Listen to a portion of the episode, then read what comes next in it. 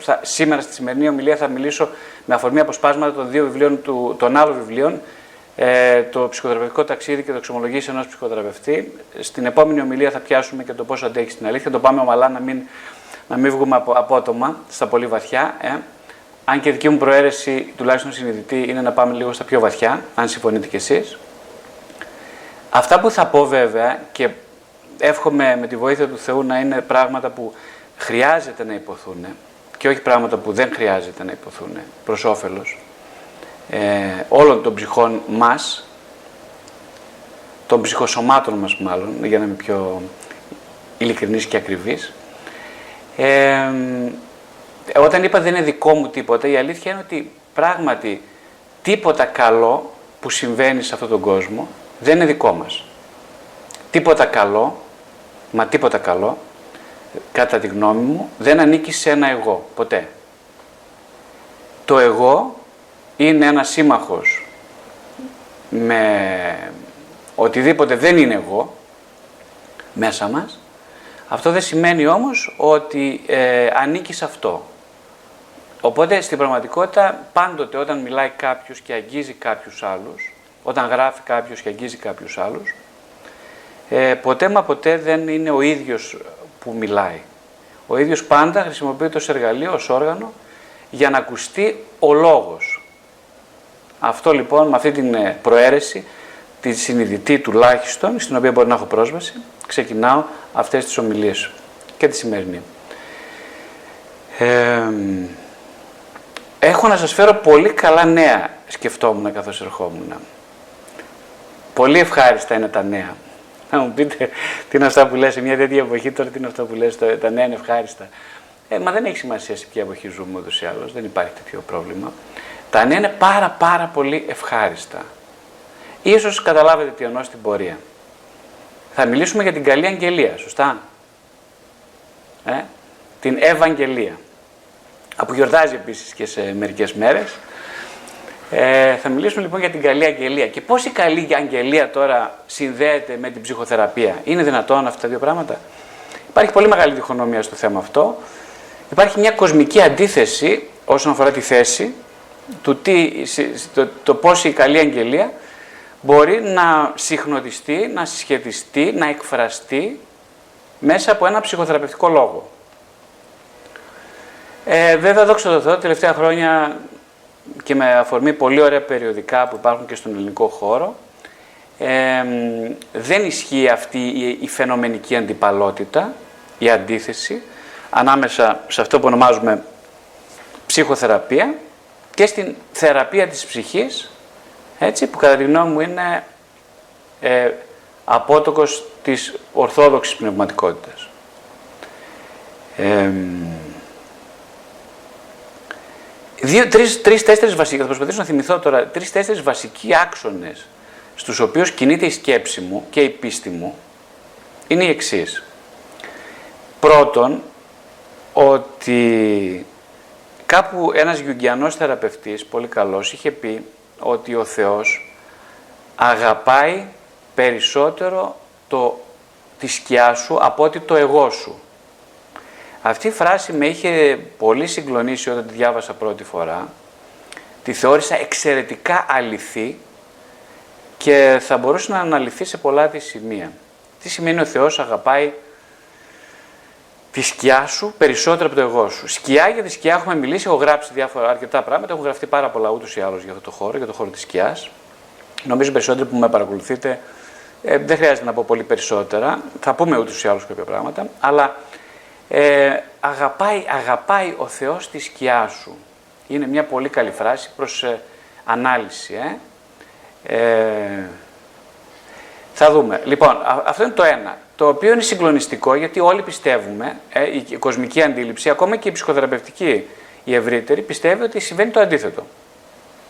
Δηλαδή ο Θεός, ε, δεν ξέρω πόσοι από εσάς είστε συνειδητοί χριστιανοί, τέλος πάντων, εντάξει, ε, είναι πολύ δύσκολο να κάνεις χριστιανός, ούτως ή άλλως δεν υπάρχει κάτι πιο δύσκολο στον κόσμο αυτό. Το ξέρετε όσοι προσπαθείτε.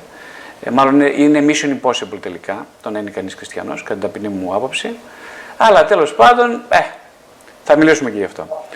Ε, οπότε Αγαπάει λοιπόν τη σκιά. Οι περισσότεροι πιστεύουν ότι δεν ισχύει αυτό το πράγμα. Το αντίθετο, ο Χριστός αγαπάει το φως. Έτσι δεν λέμε; Ε, αφού είναι το φως, είναι το ίδιο το φως του κόσμου, αγαπάει το φως. Δεν αγαπάει τις σκιές. Ποιο φως ξέρετε εσείς να αγαπάει τις σκιές; Βέβαια, αν το παρατηρήσετε, το φως πάντα ξετρυπώνει γύρω στις σκιές, σαν να ψάχνει τις σκιές για να τις αλλάξει, έτσι δεν είναι; Έχει μια ερωτική σχέση το φως με τις σκιές, το έχετε παρατηρήσει; Εξάλλου, σκιές δεν μπορεί να δημιουργηθούν παρά μόνο μέσα από ένα φως. Οπότε υπάρχει μια ερωτική συνδιαλλαγή ανάμεσα στο φως και τις σκιές, ούτως ή άλλως. Ποιητική αδεία, το πούμε αρχικά. Αλλά και πραγματικά. Ε, όταν θα δούμε λίγο τι σημαίνει ο, ο, αγαπάει, το, φω, το φως αγαπάει τη σκιά. Ε, το άλλο κομμάτι είναι ότι όπως ε, όλες οι απόψεις που θα πω και που λέω είναι, ε, είναι πολύ ιδιοσυγκρασιακές σε τεράστιο βαθμό. Σε λίγο βαθμό ε, είναι εμπειρικές με την έννοια ότι έχω μια μικρή εμπειρία από την ψυχοθεραπεία 25 χρόνια. Έχω ακόμα μια πάρα πολύ μικρή εμπειρία σαν μαθητευόμενος χριστιανός. Οπότε με την ελάχιστη εμπειρία που έχω ε, βασίζομαι περισσότερο σε αυτό που λένε μια διαστητική ε, σχέση με τα πράγματα. Ε, και αυτή η διαστητική σχέση λοιπόν ε, μου, έχει πείσει ότι ο, ο υπέρτατος σκοπός της ζωής, της ψυχοθεραπείας και της ψυχοθεραπείας και της πνευματικής ζωής ή της πίστης δεν είναι η ορθοπραξία, η ορθολογία, αλλά είναι η συμπερίληψη των αντιφατικών δεδομένων της ανθρώπινης ύπαρξης. Προσέξτε λιγάκι, αυτό είναι για μένα συγκλονιστική αποκάλυψη, αν το καταλάβει κανείς βιωματικά. Φυσικά για πάνω σε αυτό θα μιλήσουμε. Αυτή είναι, αυτός είναι λοιπόν ο δεύτερος άξονας, ο άξονας της συμπερίληψης των πάντων σε μία ενότητα. Ε, πάνω σε αυτό θα μιλήσουμε για την έννοια της αγάπης, της σκιάς, του φωτός και της σκιάς, ε, της ψυχοθεραπείας και της πνευματικότητας. Ο τρίτος άξονας είναι ότι ε, υπάρχει μια απόλυτη, με τεράστια σε βαθμό σύγκληση της θεολογίας των πατέρων της Εκκλησίας ε, και μάλιστα των πιο ασκητικών, των πιο ανυπτικών, με τα ευρήματα της ε, ψυχολογίας του βάθους, της αναλυτικής ψυχολογίας. Οπότε αυτοί είναι οι τρεις βασικοί άξονες στους οποίους μπορούμε να κινηθούμε. Ας ξεκινήσω να διαβάζω κάποια αποσπάσματα με σκοπό να ξυπνήσω από το λίθαργο της γραμμικότητάς μου. Ε, για να δούμε τι είχα διαβάσει. Α, ωραία, εδώ. Για να πάμε.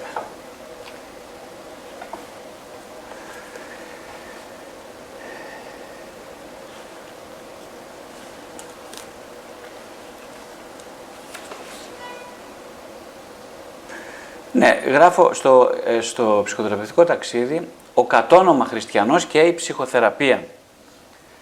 Μια μεγάλη αριθμητικά μερίδα όσων αυταναγνωρίζονται ως χριστιανοί, συμπεριλαμβανομένων πολλών κληρικών, υποτιμούν και αντιτάσσονται στην ψυχοθεραπεία, στην ψυχολογία, στους ψυχολόγους. Προσωπικά και εγώ ίδιος ενοχλούμαι ιδιαίτερω από το ήθος, τη γνώση και τον τρόπο αρκετών ψυχοθεραπευτικών σχολών, συναδέλφων και της ψυχολογίστικης νοοτροπίας των διαφόρων θειασωτών της ψυχοθεραπευτικής ιδεολογίας και πρακτικής. Οι λόγοι όμως που οι καλοί και τυπικοί, οι κατά σύμβαση χριστιανοί ενοχλούνται από την ψυχοθεραπεία είναι τελείως διαφορετικοί από τις δικούς μου. Επιγραμματικά, οι λόγοι που είναι πολέμοι των ψυχοθεραπευτών είναι οι εξής. Η υγιής ψυχοθεραπεία προκαλεί και προσκαλεί την αυτεπίγνωση. Ακριβώς αυτό που αποφεύγουν με κάθε θυσία οι γιαλατζοί χριστιανοί. Όπως τους λέω έτσι, μια και είμαι από την Βόρεια Ελλάδα. Ε, η υγιής ψυχοθεραπεία λοιπόν προσκαλεί την αυτεπίγνωση. Και τι πρόβλημα έχουν τώρα οι χριστιανοί με την αυτεπίγνωση; Κοιτάξτε, εγώ αυτό που έχω φέρει και πολλά, έχω και παραδείγματα γράφω στα βιβλία πάνω σε αυτό. Υπάρχει ένα πρόβλημα. Ε, εγώ έχω πρόβλημα να δουλέψω με χριστιανούς. Έχω παρατηρήσει το τελευταίο καιρό, έρχονται όλο και περισσότεροι τέτοιοι αυτοαποκαλούμενοι. Ε, και έχω πολύ σοβαρά, δεν μπορώ να δουλέψω μαζί τους. Έχω σοβαρό πρόβλημα. Το πρόβλημα έχει να κάνει με, πολλούς, με πολλές παραμέτρους. Ένα είναι ότι δεν είναι χριστιανοί.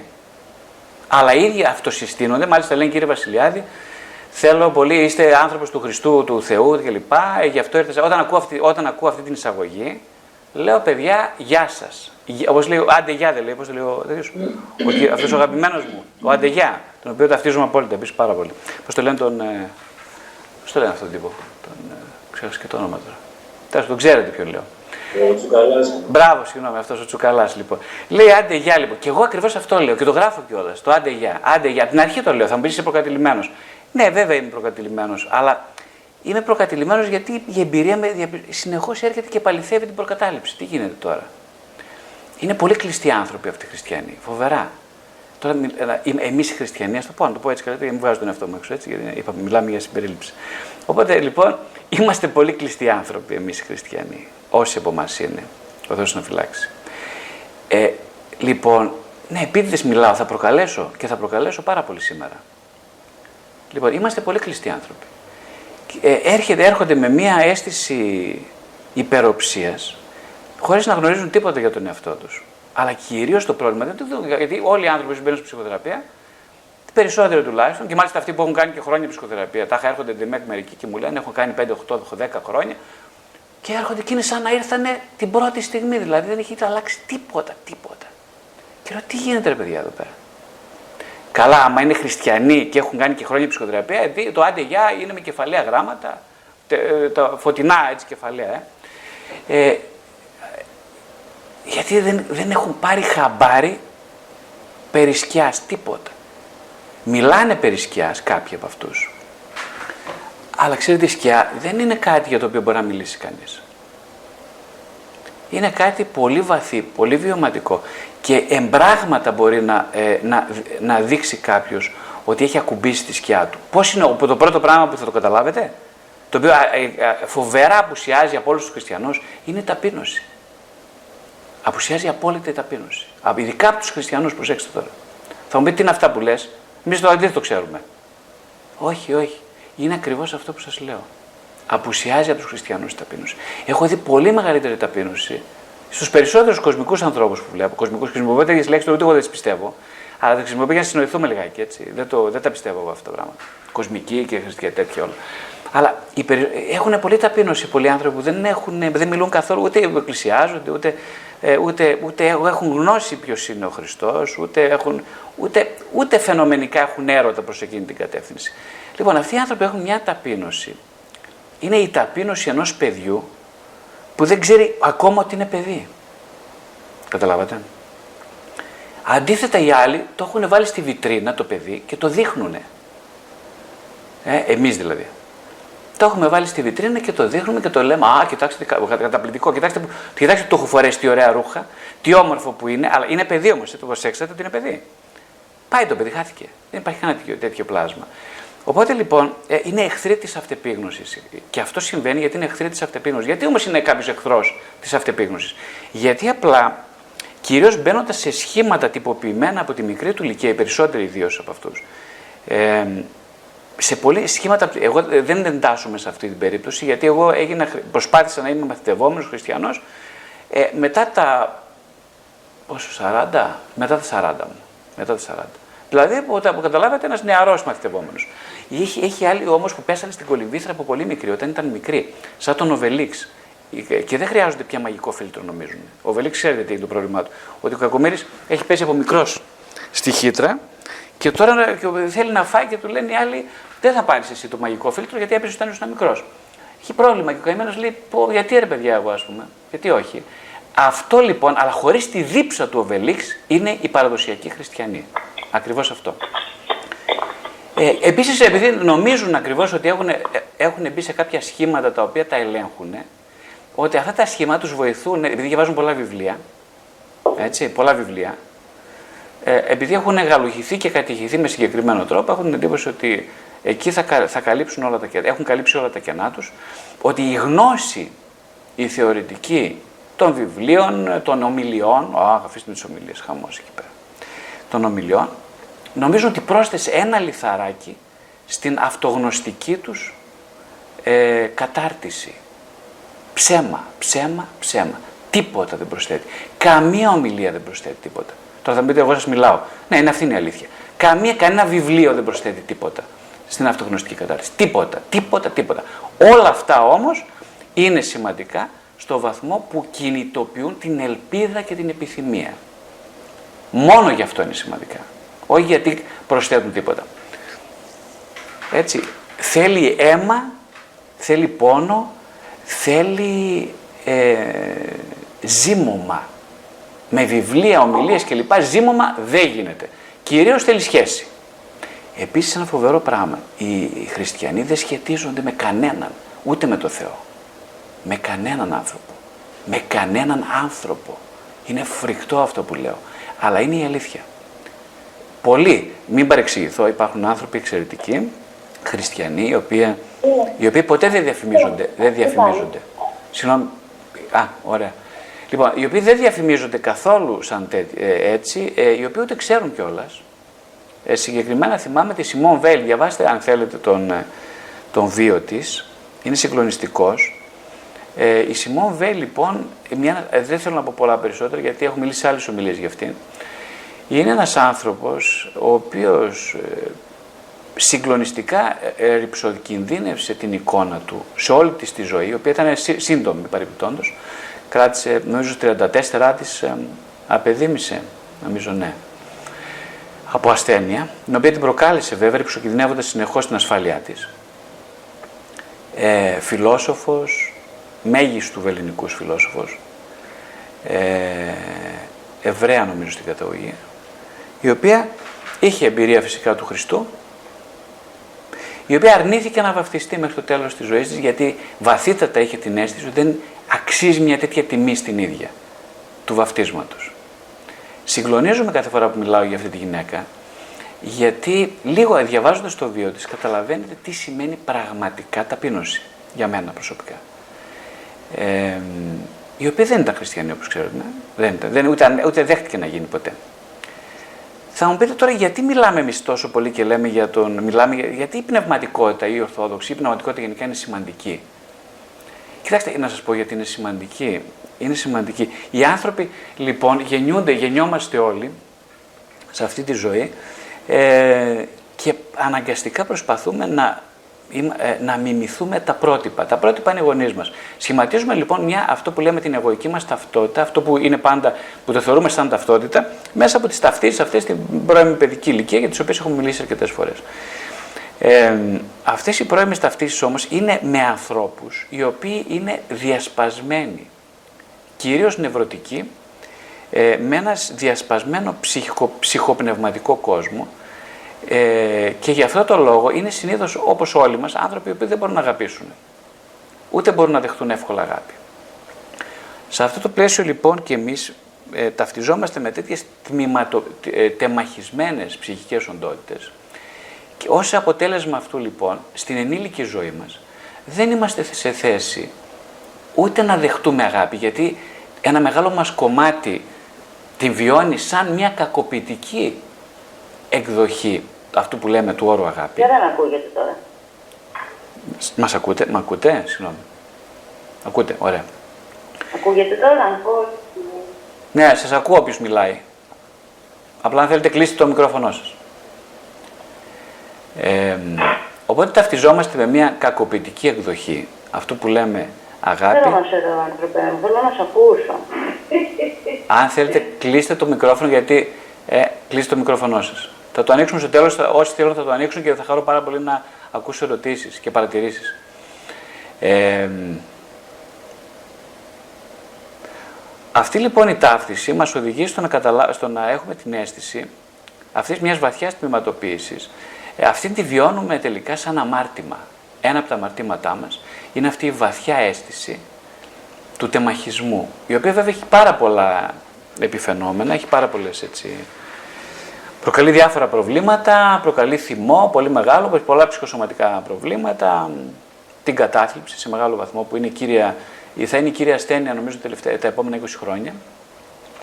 Με βάση κάποιες έρευνες που γίνονται ότι το 2040 η μείζωνα ε, ασθένεια στον κόσμο θα είναι η κατάθλιψη και φυσικά όταν λέμε κατάθλιψη ε, εννοούμε ότι όταν υπάρχει καρδιοπάθεια, καρκίνος, αυτοάνοσα, ξέρετε, από πίσω και κρύβεται συνήθως η κατάθλιψη. Ε. Αυτό κρύβεται συνήθως. Με αυτή την έννοια λοιπόν η μείζωνα ε, ασθένεια της εποχής και του μέλλοντος θα είναι η κατάθλιψη. Ε, έχει πολλές αιτίες η κατάθλιψη, δεν θα μιλήσουμε τώρα γι' αυτό. Αλλά μια, μια αιτία είναι αυτή η βαθύτατη αίσθηση της, της, ε, του κομματιασμού του εσωτερικού και ότι δεν υπάρχει ελπίδα. Δεν, δεν μπορώ να ελπίζω. Ποιος θα με αγαπήσει, ο μπαμπάς μου, η μαμά μου, δεν ξέρω, τα ξέρουμε. Όσοι ειδικά έχουν μπει στη ψυχοθεραπεία, το ξέρουν πολύ καλά ότι δεν, είχα, δεν έχουν ελπίδα ότι η μαμά τους να αγαπηθούν, ούτε από τον μπαμπά τους. Το ξέρετε εσείς. Δεν ξέρω αν το ξέρετε, εγώ το ξέρω πάντως. Δεν υπάρχει ελπίδα. Και λέμε. Αν θέλετε το μικροφωνάκι σας κλείσει το οποίο το έχει ανοιχτό. Κάποιος το έχει ανοιχτό. Θέλω να βάλει το 100%. Ε, ο host μπορεί να κάνει mute όλα τα μικρόφωνα. Αν ο host ίσως να κάνει mute λοιπόν όλα τα μικρόφωνα, αν θέλετε, με διευκολύνει αυτό. Ναι, ναι, ναι. ναι. Ευχαριστώ. Ε, ναι. Και δεν τον ακούω τώρα, μπορείς να μου πεις. Αν θέλετε, κάντε, κλείστε όλα τα μικρόφωνα. Πάλι τον αποστόλη στα πάνω. Ε, δεν έχει κλείσει, δεν έχω κλείσει τα μικρόφωνα. Δεν ξέρω, μπορώ, μπο- δεν μπορώ, μπορώ να το κάνω εγώ, δεν ξέρω αν μπορώ. Δεν μπορώ να το κάνω εγώ, όχι. Η κυρία Ξανθή Καραπαναγιώτη, ας κλείσει το μικρόφωνο της, παρακαλώ. Ξανθή Καραπαναγιώτη. Ευχαριστώ πολύ. Ευχαριστώ. Ε, χάθηκα τώρα λίγο. Λοιπόν. Ναι, οπότε ε, μέσα σε αυτό το, το διαμαχισμό αισθάνεται, υπάρχει μια μεγάλη ενοχή. Η ενοχή, σύμφωνα με την ψυχανάλυση, σε Τώρα τερά... μας το και απλά Γρηγόρη μου κάνει τον κόπο να ανοίξεις εσύ το μικρόφωνο. Το, έχω- α, το έχω κλειστό. Συγγνώμη. Είμαι εντάξει, τώρα ακούτε; Τώρα σε ακούμε μια χαρά. Ωραία, ευχαριστώ. Λοιπόν, οπότε λέει η ψυχανάλυση ότι η ενοχή έχει βασ- ένα βασικό μ, ε, έναυσμα από το οποίο ξεκινάει, πέρα από το προπατορικό αμάρτημα. Ξέρω και το προπατορικό αμάρτημα στην πραγματικότητα τι είναι; Ε, Είναι ότι έχασε κανείς τη τη χαμένη ενότητα, δηλαδή έχασε τον παράδεισο, έτσι δεν είναι; Τι είναι ο παράδεισος, ο παράδεισος είναι μια συνθήκη στην οποία δεν υπήρχαν ούτε ε, περισπασμοί, αλλά ούτε διασπάσεις. Έτσι, αυτός είναι ο παράδεισος είναι μια ε, οντολογική συνθήκη στην οποία ε, οι άνθρωποι δεν φοβόνταν να είναι. Δεν είχαν, αλλά είναι. Θα μιλήσουμε και γι' αυτό. Οπότε στην πραγματικότητα ο- όταν ο άνθρωπος δι- ε, προκαλεί αυτή τη διάσπαση φεύγει από το είναι και πάει στο έχει αναγκαστικά. Στο ζητάν, στο επιθυμήν και στο έχειν. Καταλάβατε; Φεύγει από το είναι. Η, αυτή η φυγή, ο ακροτηριασμός, ο ευνοχισμός του είναι, οδηγεί σε μια ε, ενοχή η οποία καταφεύγει σε, σε περιστασιακά αντίδοτα, φάρμακα, α, υποκατάστατα φάρμακα, που είναι το έχειν, το επιθυμήν, ε, ε, το, το επετίν, η επαιτία. Αυτή είναι η βαθιά ενοχή του ανθρώπου. Πρώτον η διάσπαση και δεύτερον η προσπάθεια να τακτοποιήσει την εσωτερική του διάσπαση μέσα από την, ε, από την ικανοποίηση των αναγκών και την παράβλεψη της βασικής επιθυμίας του. Η επιθυμία πάβει να υφίσταται στο μεταπτωτικό άνθρωπο γιατί έχει μετατραπεί σε ανάγκη. Ανάγκη τι σημαίνει; Ανάγκη είναι αυτά που θέλει το σώμα για να ζήσει. Καταλάβατε; Φαγητό, νερό, αέρα. Θέλει μόνο αυτά για να ζήσει ο άνθρωπος όμως. Όχι, η απάντηση είναι όχι. Δεν θέλει αυτά. Ε, δεν ζει μόνο με αυτά ο άνθρωπος. Λέει ο Χριστός. Ζει με το λόγο ε, από το στόμα του Θεού.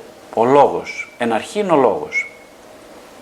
Τα παιδάκια λοιπόν ε, όταν η μάνα εγκαταλείπει το παιδί, όταν, το, το, όταν έρχεται ο πρώτος ευνοχισμός κατά την ψυχανάλυση, ο στοματικός ευνοχισμός, δηλαδή το παιδί αναγκάζεται κάποια στιγμή, είτε λόγω ε, όχι επιθυμίας της μάνας του, είτε, ε, είτε προβλημάτων της μητέρας, είτε φυσικά να κόψει το θυλασμό, ε, τότε ευνοχίζεται το παιδί από, στοματικά. Δηλαδή τότε ε, το παιδί είναι στο έλεος ενός πόνου. Ποιος είναι ο πόνος; Ο πόνος είναι ότι εγώ τώρα δεν είμαι ενωμένος τρεμάνα μαζί σου, ας πούμε. Τι θα γίνει τώρα; Χωρίζουμε. Ξέρετε τι πόνο έχει αυτό; Όλοι οι χωρισμοί έχουν τρομακτικό πόνο. Ο πρώτος χωρισμός είναι ο χωρισμός από το σώμα της μητέρας. Φοβερός πόνος. Ένας θάνατος. Ήψης της εμβέλειας θάνατος. Ε, πόνος. Μετά έρχεται ο άλλος πόνος. Ο στοματικός ευνοχισμός. Το παιδί όμως μέσα από αυτόν τον ευνοχισμό ε, συνειδητοποιεί μέσα σε αυτό το κενό του κλάματος ότι κοίταξε εδώ τώρα είμαι εγώ. Αρχίζει να διαμορφώνεται ένα πρώτο εγώ. Αποσπόμενο δηλαδή από τη συνεξάρτηση με τη μάνα, δημιουργείται η πρώτη αυτή ευνοχιστική αποκάλυψη ενός αυτόνομου εγώ. Υπάρχω χωρίς τη μάνα, λέει το παιδί. Μετά, έτσι, ε, μετά έρχεται ο προκτικός ευνοχισμός σε επόμενο στάδιο. Το παιδί λοιπόν αρχίζει να κάνει τα κακά του, είναι μια, ε, μπαίνει στην ομοτέλεια του κάνω, που σημαίνει ότι εγώ δεν θα είμαι πια δικό σου, ε, πώς το λένε, μια, ε, ε, δεν είμαι εκφορά του δικού σου λόγου ύπαρξης, αλλά έχω τον δικό μου τρόπο ύπαρξης. Κάνω τα κακά μου, κάνω. Ε; Φεύγω δηλαδή από δημιουργώ κάτι καινούριο, κάτι δικό μου, μου. Δεν είμαι πια εσύ. Και μετά έρχεται ο, ε, η, πώς τη λένε, η διπόδια φάση και ο διπόδιος ευνοχισμός, στον οποίο είναι η απαγόρευση της αιμομιξίας, που λέει ότι κοίταξε αγόρι μου κλπ. Κορίτσι μου, δεν υπάρχει τώρα, δεν, δεν, δεν δικαιούσε να παντρευτείς τον άντρα το αντίθετο. Τον άντρα, τον άντρα μου λέει η μαμά, δεν δικαιούσε εσύ ε, να, πώς το λένε, το αντίθετο φίλο, δεν, δεν δικαιούσε να παντρευτείς ε, την, την ε, μαμά, λέει ο πατέρας. Απαγορεύεται το ταμπού της αιμομιξίας Οπότε τι γίνεται με αυτό, ε, πάλι αμηχανία, πάλι πόνος, το, το φαντασιακό καταργείται. Αυτή η φαντασιακή πια, το όνειρο, ότι κάποια στιγμή θα γίνω ένα με τη μάνα μου, τελείωσε, μας τελείωσε, πάπαλα.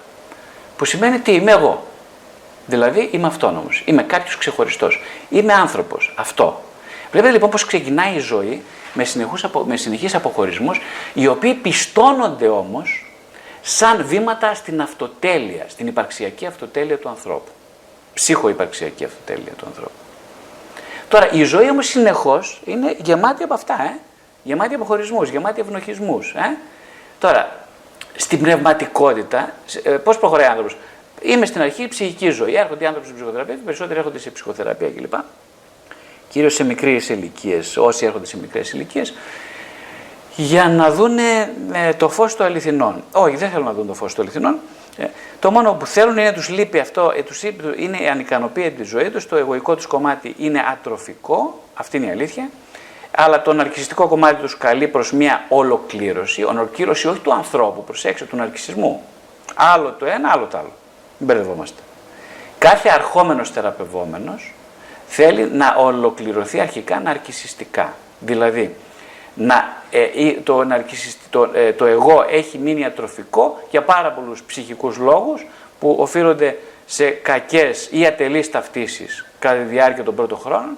Οπότε έρχεται το, ο άνθρωπος να πει ρε παιδί μου, κάτσε να βρούμε φως του, το φως του ήλιου ποιο είναι, να τονωθεί ο νοκλισμό μου. Να, όπω το λέμε αυτοεκτίμηση, να αποκτήσω μια αυτοαντίληψη, να έχω την εντύπωση ότι κάτι είμαι, ότι αξίζω ρε παιδιά σε αυτόν τον κόσμο. Θα μου το δείξει ο ψυχοθεραπευτή μου, η ψυχοθεραπεύτριά μου. Θα μου πει λοιπόν ότι είμαι καλό παιδί, είμαι δυνατό παιδί, είμαι υγιές παιδί. Θα μου χτυπήσει παλαμάκια για να προχωρήσω. Και πράγματι είναι πολύ σωστό αυτό. Έτσι χρειάζεται να γίνει αρχικά.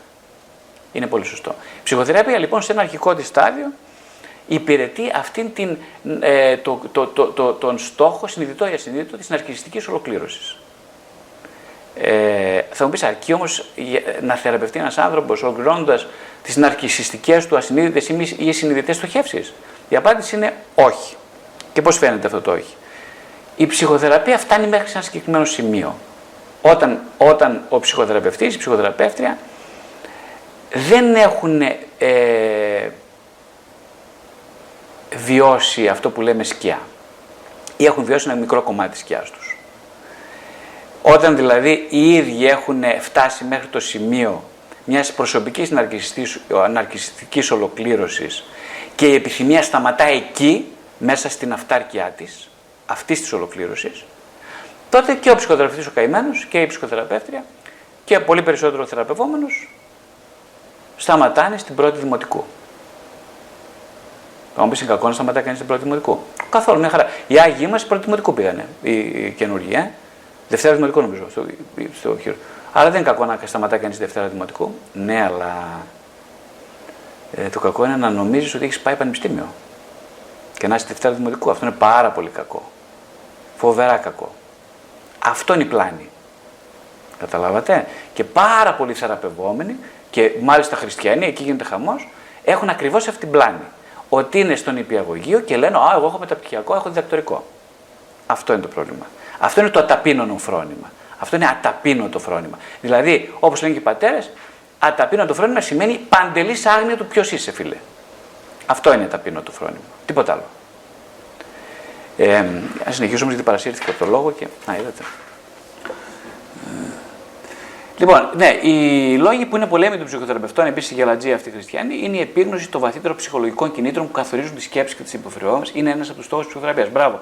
Αντίθετα, οι χριστιανοί λέω, που γεμίζουν τις εκκλησίες, μετράν μετάνοιες, λατρεύουν όχι τον Χριστό, αλλά την ευλάβειά τους, έγιναν και είναι οπαδοί της Εκκλησίας ακριβώς για να αναπαύσουν την έγνοια της ασυνείδητης ενοχής τους στο μαξιλαράκι της ανάγκης τους για αυτοδικαίωση. Να το. Βλέπετε η ασυνείδητη ενοχή κατατρέχει. Ποια είναι η ενοχή, είναι αυτό που είπαμε πριν. Είναι ότι ρε παιδί μου, εγώ ξέρω βαθιά μέσα μου. Το, κοιτάξτε από το ασυνείδητο, δεν τη γλιτώνει κανένας. Δεν τη γλιτώνεις, όπου και να κρυφτείς. Οι, οι πρωτόπλαστοι, ας πούμε, κρυφτήκαν εκεί, πήγαν κάτω από, πώς το λένε, από, από δέντρα, με φιλοσικέ, να κρύψουν τη γύμνια τους. Δεν κρύβεται η γύμνια. Ο Θεός τα βλέπει όλα. Λέει ο Θεός αγαπάει τη σκιά σου, ας πούμε, λέγαμε πριν. Ε. Ο Θεός γιατί αγαπάει τη σκιά; Την αγαπάει πρώτα απ' όλα γιατί ο Θεός δεν έχει σκιά. Δεν έχει σκιά. Η σκιά πώς δημιουργείται; Δημιουργείται όταν κάποιο, υπάρχει ένα αντικείμενο που χωρίζει το φως από την αλήθεια. Αυτό είναι η σκιά. Το αντικείμενο. Η λατρεία των αντικειμένων λοιπόν, που είναι, μιλήσαμε πριν για την ανάγκη, είναι η ανάγκη. Ε, η ανάγκη είναι να φάω έτσι να πιω, να κοιμηθώ σωστά, να πάρω αέρα, και λοιπά. Αυτά δεν είναι οι ανάγκες. Ωραία. Ναι, αλλά εγώ θέλω πολύ από αυτά. Θέλω πολλά, πολλά, πολλά, πολλά. Δεν μου φτάνει ένα φαγητό, θέλω τον κουρμέ. Δεν μου φτάνει τον κουρμέ, έτσι και λοιπά. Θέλω. Δεν μου φτάνει ένα ποτό, θέλω 32.000. Έφτιαξε ο άνθρωπος 32.000 ποτά, σωστά. Έτσι, γιατί δεν έφτιαξε ένα νεράκι μόνο. Έφτιαξε 32.000. Έχει 25 ουίσκι, πόσο 35, πόσο, πόσο ειδών ουίσκι. Γιατί τα έφτιαξε όλα αυτά. Δεν είναι το παραπάνω, το παραπάνω. Ζητάω κάτι, ε. Καταναλώνω. Γιατί καταναλώνω τόσο πολύ; Γιατί, γιατί εξαντλώ όλη μου την επιθυμία στην κατανάλωση. Εδώ είναι η ενοχή, επειδή είμαι ένοχος. Επειδή, επειδή είμαι αμαρτωλός. Με αυτή την έννοια είμαι ένοχος. Είμαι αμαρτωλός και είμαι ένοχος. Είμαι αμαρτωλός επειδή είμαι ένοχος. Είμαι ένοχος επειδή είμαι αμαρτωλός. Ε, ο Χριστός έρχεται να καταργήσει όλα αυτά. Ο Χριστός λέει, δεν υπάρχει παιδιά, λέει τίποτα, ούτε δεν είστε, κανένας δεν είναι ένοχος, λέει. Προσέξτε τώρα τι λέει. Προσέξτε. Έρχεται να μας πει στο τέλος λοιπόν ότι κανένας δεν είναι ένοχος. Όλοι ελεύθεροι από ενοχή. Αυτό δεν έκανε ο Χριστός. Όλοι ελεύθεροι. Όλοι, όλοι, όλοι, όλοι, όλοι. Όλους σας συγχωρώ, όλους σας αγαπώ, όλους, όλους, όλους. Αλλά δεν σας εκτιμάω όλους. Δεν σας εκτιμάω. Ποιους δηλαδή εκτιμάς; Ε, θα σας το πω τώρα. Να σας το, το είπα. Διαβάστε την κοινή διαθήκη. Εκεί θα φανείτε ποιο εκτιμάω και ποιο δεν εκτιμάω. Θα τα δείτε όλα. Όλους σας αγαπώ όμως. Τι σημαίνει σας αγαπώ όλους; Ότι ένας πατέρας αγαπάει τα παιδιά του συνήθως. Ε; Ένας γήινο πατέρας, εγώ και εσείς. Δεν θα αγαπάει ο Θεός τα παιδιά του; Τι σημαίνει αγάπη όμως, προσέξτε τώρα, τι σημαίνει αγάπη. Αγάπη από την πλευρά του Χριστού. Δεν μιλάω για Θεό. Το Θεός ε, είναι χιδαίο να μιλάει κανείς για Θεό. Πιστεύω ότι πρέπει να μιλάει για Χριστό. Δεν πρέπει, δεν πρέπει να μιλάει κανείς για Θεό. Έτσι. Ε, ο Χριστός λοιπόν αγαπάει με την έννοια ότι επειδή δεν έχει σκιά, επειδή συμπονάει τους διαχωρισμένους εμάς, επειδή είμαστε παιδιά του, μας αγκαλιάζει όλους, ε, αλλά προσέξτε τώρα, προτιμάει αυτούς που είναι ερωτευμένοι με τη σκιά ή, ή συνεχώς παίζουν ή αντιμάχονται τη σκιά τους. Διαβάστε στα Ευαγγέλια, τι φαίνεται, ποιος, ποιος αγάπησε, ποιος έκανε παρέα. Όλους αμαρτωλούσε, τους, τους κατά Ιουδαϊκό νόμο αμαρτωλούσε.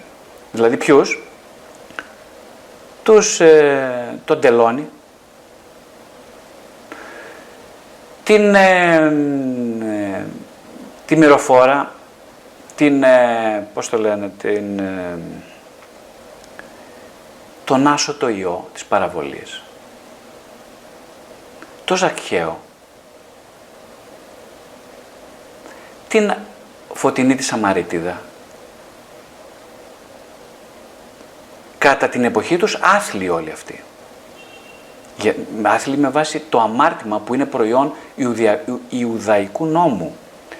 Ο Ιουδαϊκός νόμος είναι ο νόμος των ανθρώπων, δεν είναι ο νόμος του Θεού. Έτσι, γιατί χρειάζεται ο νόμος, για πολλούς λόγους. Ο νόμος πρώτα απ' όλα χρειάζεται για να αντιθασέψει την ορμή της επιθυμίας, δηλαδή για να αντιθασέψει την ορμή της επιθυμίας, ευνουχίζοντας την επιθυμία αρχικά, περιορίζοντάς την και γι' αυτό επιτρέποντάς της να αναπτυχθεί στο πλήρες δυναμικό της. Αυτό κάνει ο νόμος. Οπότε ο νόμος είναι χρήσιμος. Ο νόμος είναι χρήσιμος για να δημιουργηθεί κοινωνία. Χωρίς κοινωνία, χωρίς νόμο δεν υπάρχει κοινωνία. Δεν μπορούν οι άνθρωποι να συνεργαστούν μεταξύ τους χωρίς νόμο. Χρειάζεται την απαγόρευση. Οπότε είναι πολύ σημαντικός ο νόμος. Δεν έρχεται λοιπόν ο Χριστός να καταργήσει τον νόμο, έρχεται όμως τι να κάνει, να τον επεκτείνει ε, ε, να πάει στο πέραν του νόμου, που είναι η αγάπη. Τι τώρα, τι σημαίνει για τον Χριστό αγάπη, τι σημαίνει για μας αγάπη. Αγάπη για τον Χριστό σημαίνει ε,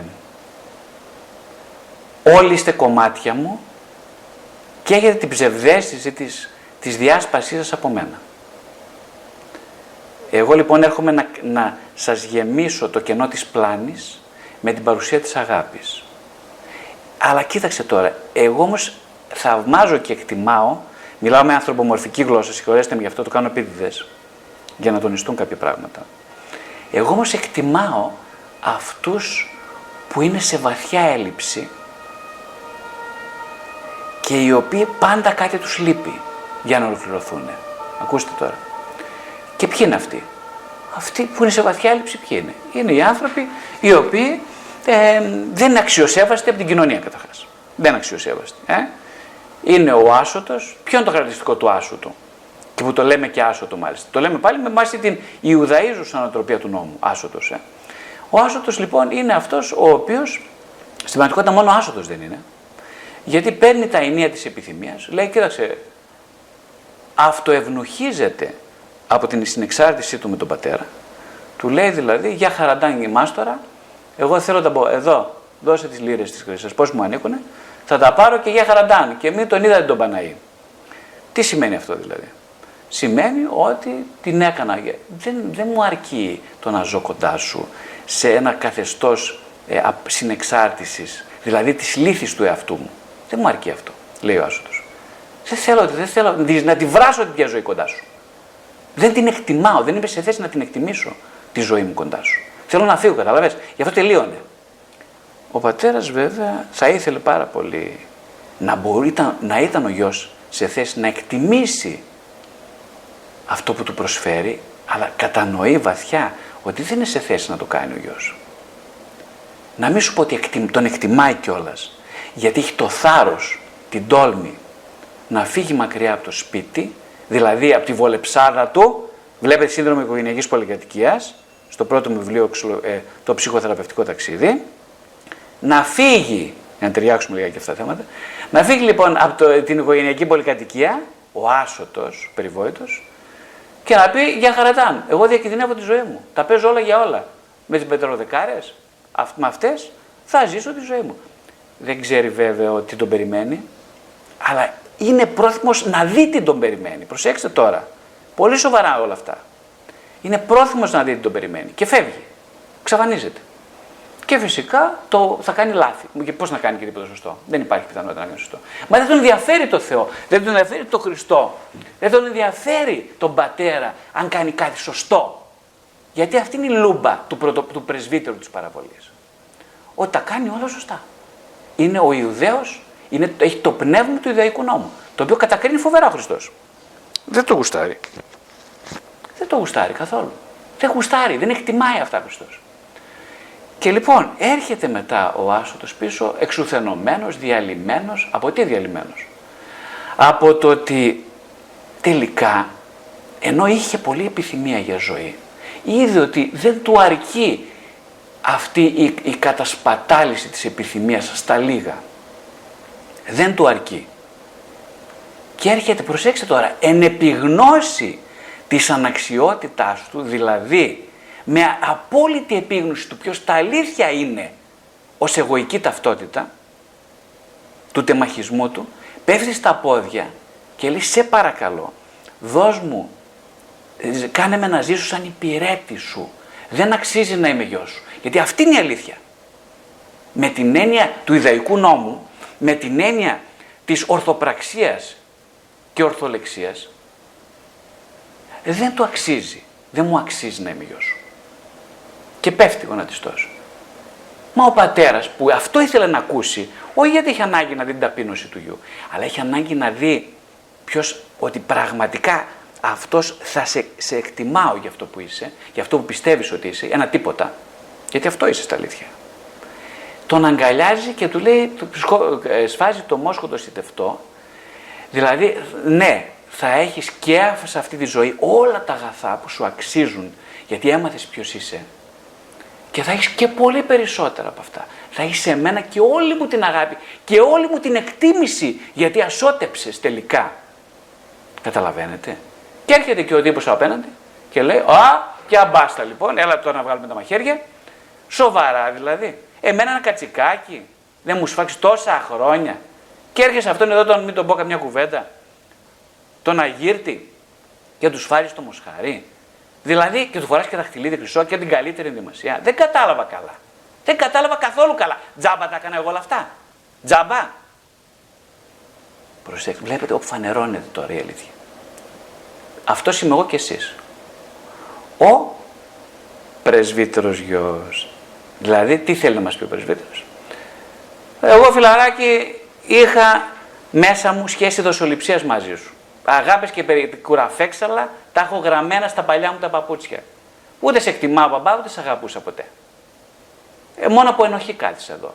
Και από την προσδοκία ότι κάτι θα πετύχω στο τέλος. Κάτι θα βγάλει το πουκί μου, ρε παιδί μου. Δεν μπορεί. Τόσο καταπίεση έχω φάει, θα φάω κι άλλη, κι άλλη, κι άλλη, κι άλλη, κι άλλη. Ε, κάποια στιγμή δεν μπορεί, θα μου δώσεις και εμένα ένα ξεροκόμματο. Όμως όχι. Έμεινε στερημένος, αγαπητέ μου φίλε. Επειδή ακριβώς λειτουργήσε με αυτή τη λογική της δοσοληψίας. Έμεινες πολύ στερημένος. Δεν πήρες ούτε το ξεροκόμματο τελικά. Μα τι λες τώρα, εγώ σου δίνω τα πάντα εδώ. Είχε τα πάντα δικά σου, λέει ο πατέρας. Ναι, αλλά εγώ δεν κατάλαβα τίποτα. Δεν κατάλαβα τίποτα.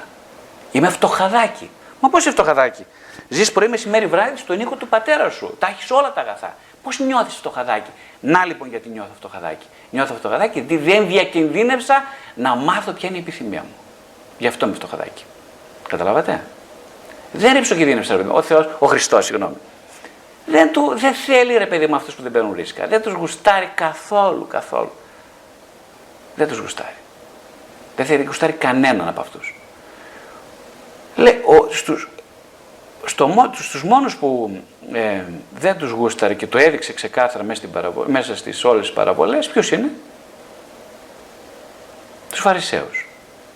Οι Φαρισαίοι είναι οι άνθρωποι που εκπροσωπούν την απόλυτη αυτάρκεια του, του Ιδαϊκού νόμου, δηλαδή του ανθρώπινου νόμου. Αισθάνονται απόλυτα στα πόδια τους, απόλυτα ανενδεείς, δεν μου λείπει τίποτα, έχω απόλυτη σιγουριά στα κεκτημένα μου, ό,τι έχω, ε, δεν φοβάμαι και τίποτα, γιατί να ορίστε, δίνω το, το 10% της περιουσίας μου στους νόμους που εγώ έφτιαξα, ανταποκρίνομαι, λέει ο Φαρισαίος. Δεν χρειάζομαι το Θεό. Τι τον έχω ανάγκη; Ε, τον έχω σαν ψευδεπίγραφο μεσάζοντα. Ε, να έχω και κάποιον, ας πούμε, να... Πώς θα καμαρώνω, γιατί να καμαρώνω, δεν θα έχω να καμαρώνω κάτι. Ο στόχος μου είναι να καμαρώνω για αυτό που είμαι. Δεν με ενδιαφέρει να ζήσω, προσέξτε τώρα. Προσέξτε, αυτή είναι η φοβερή παγίδα όλων μας.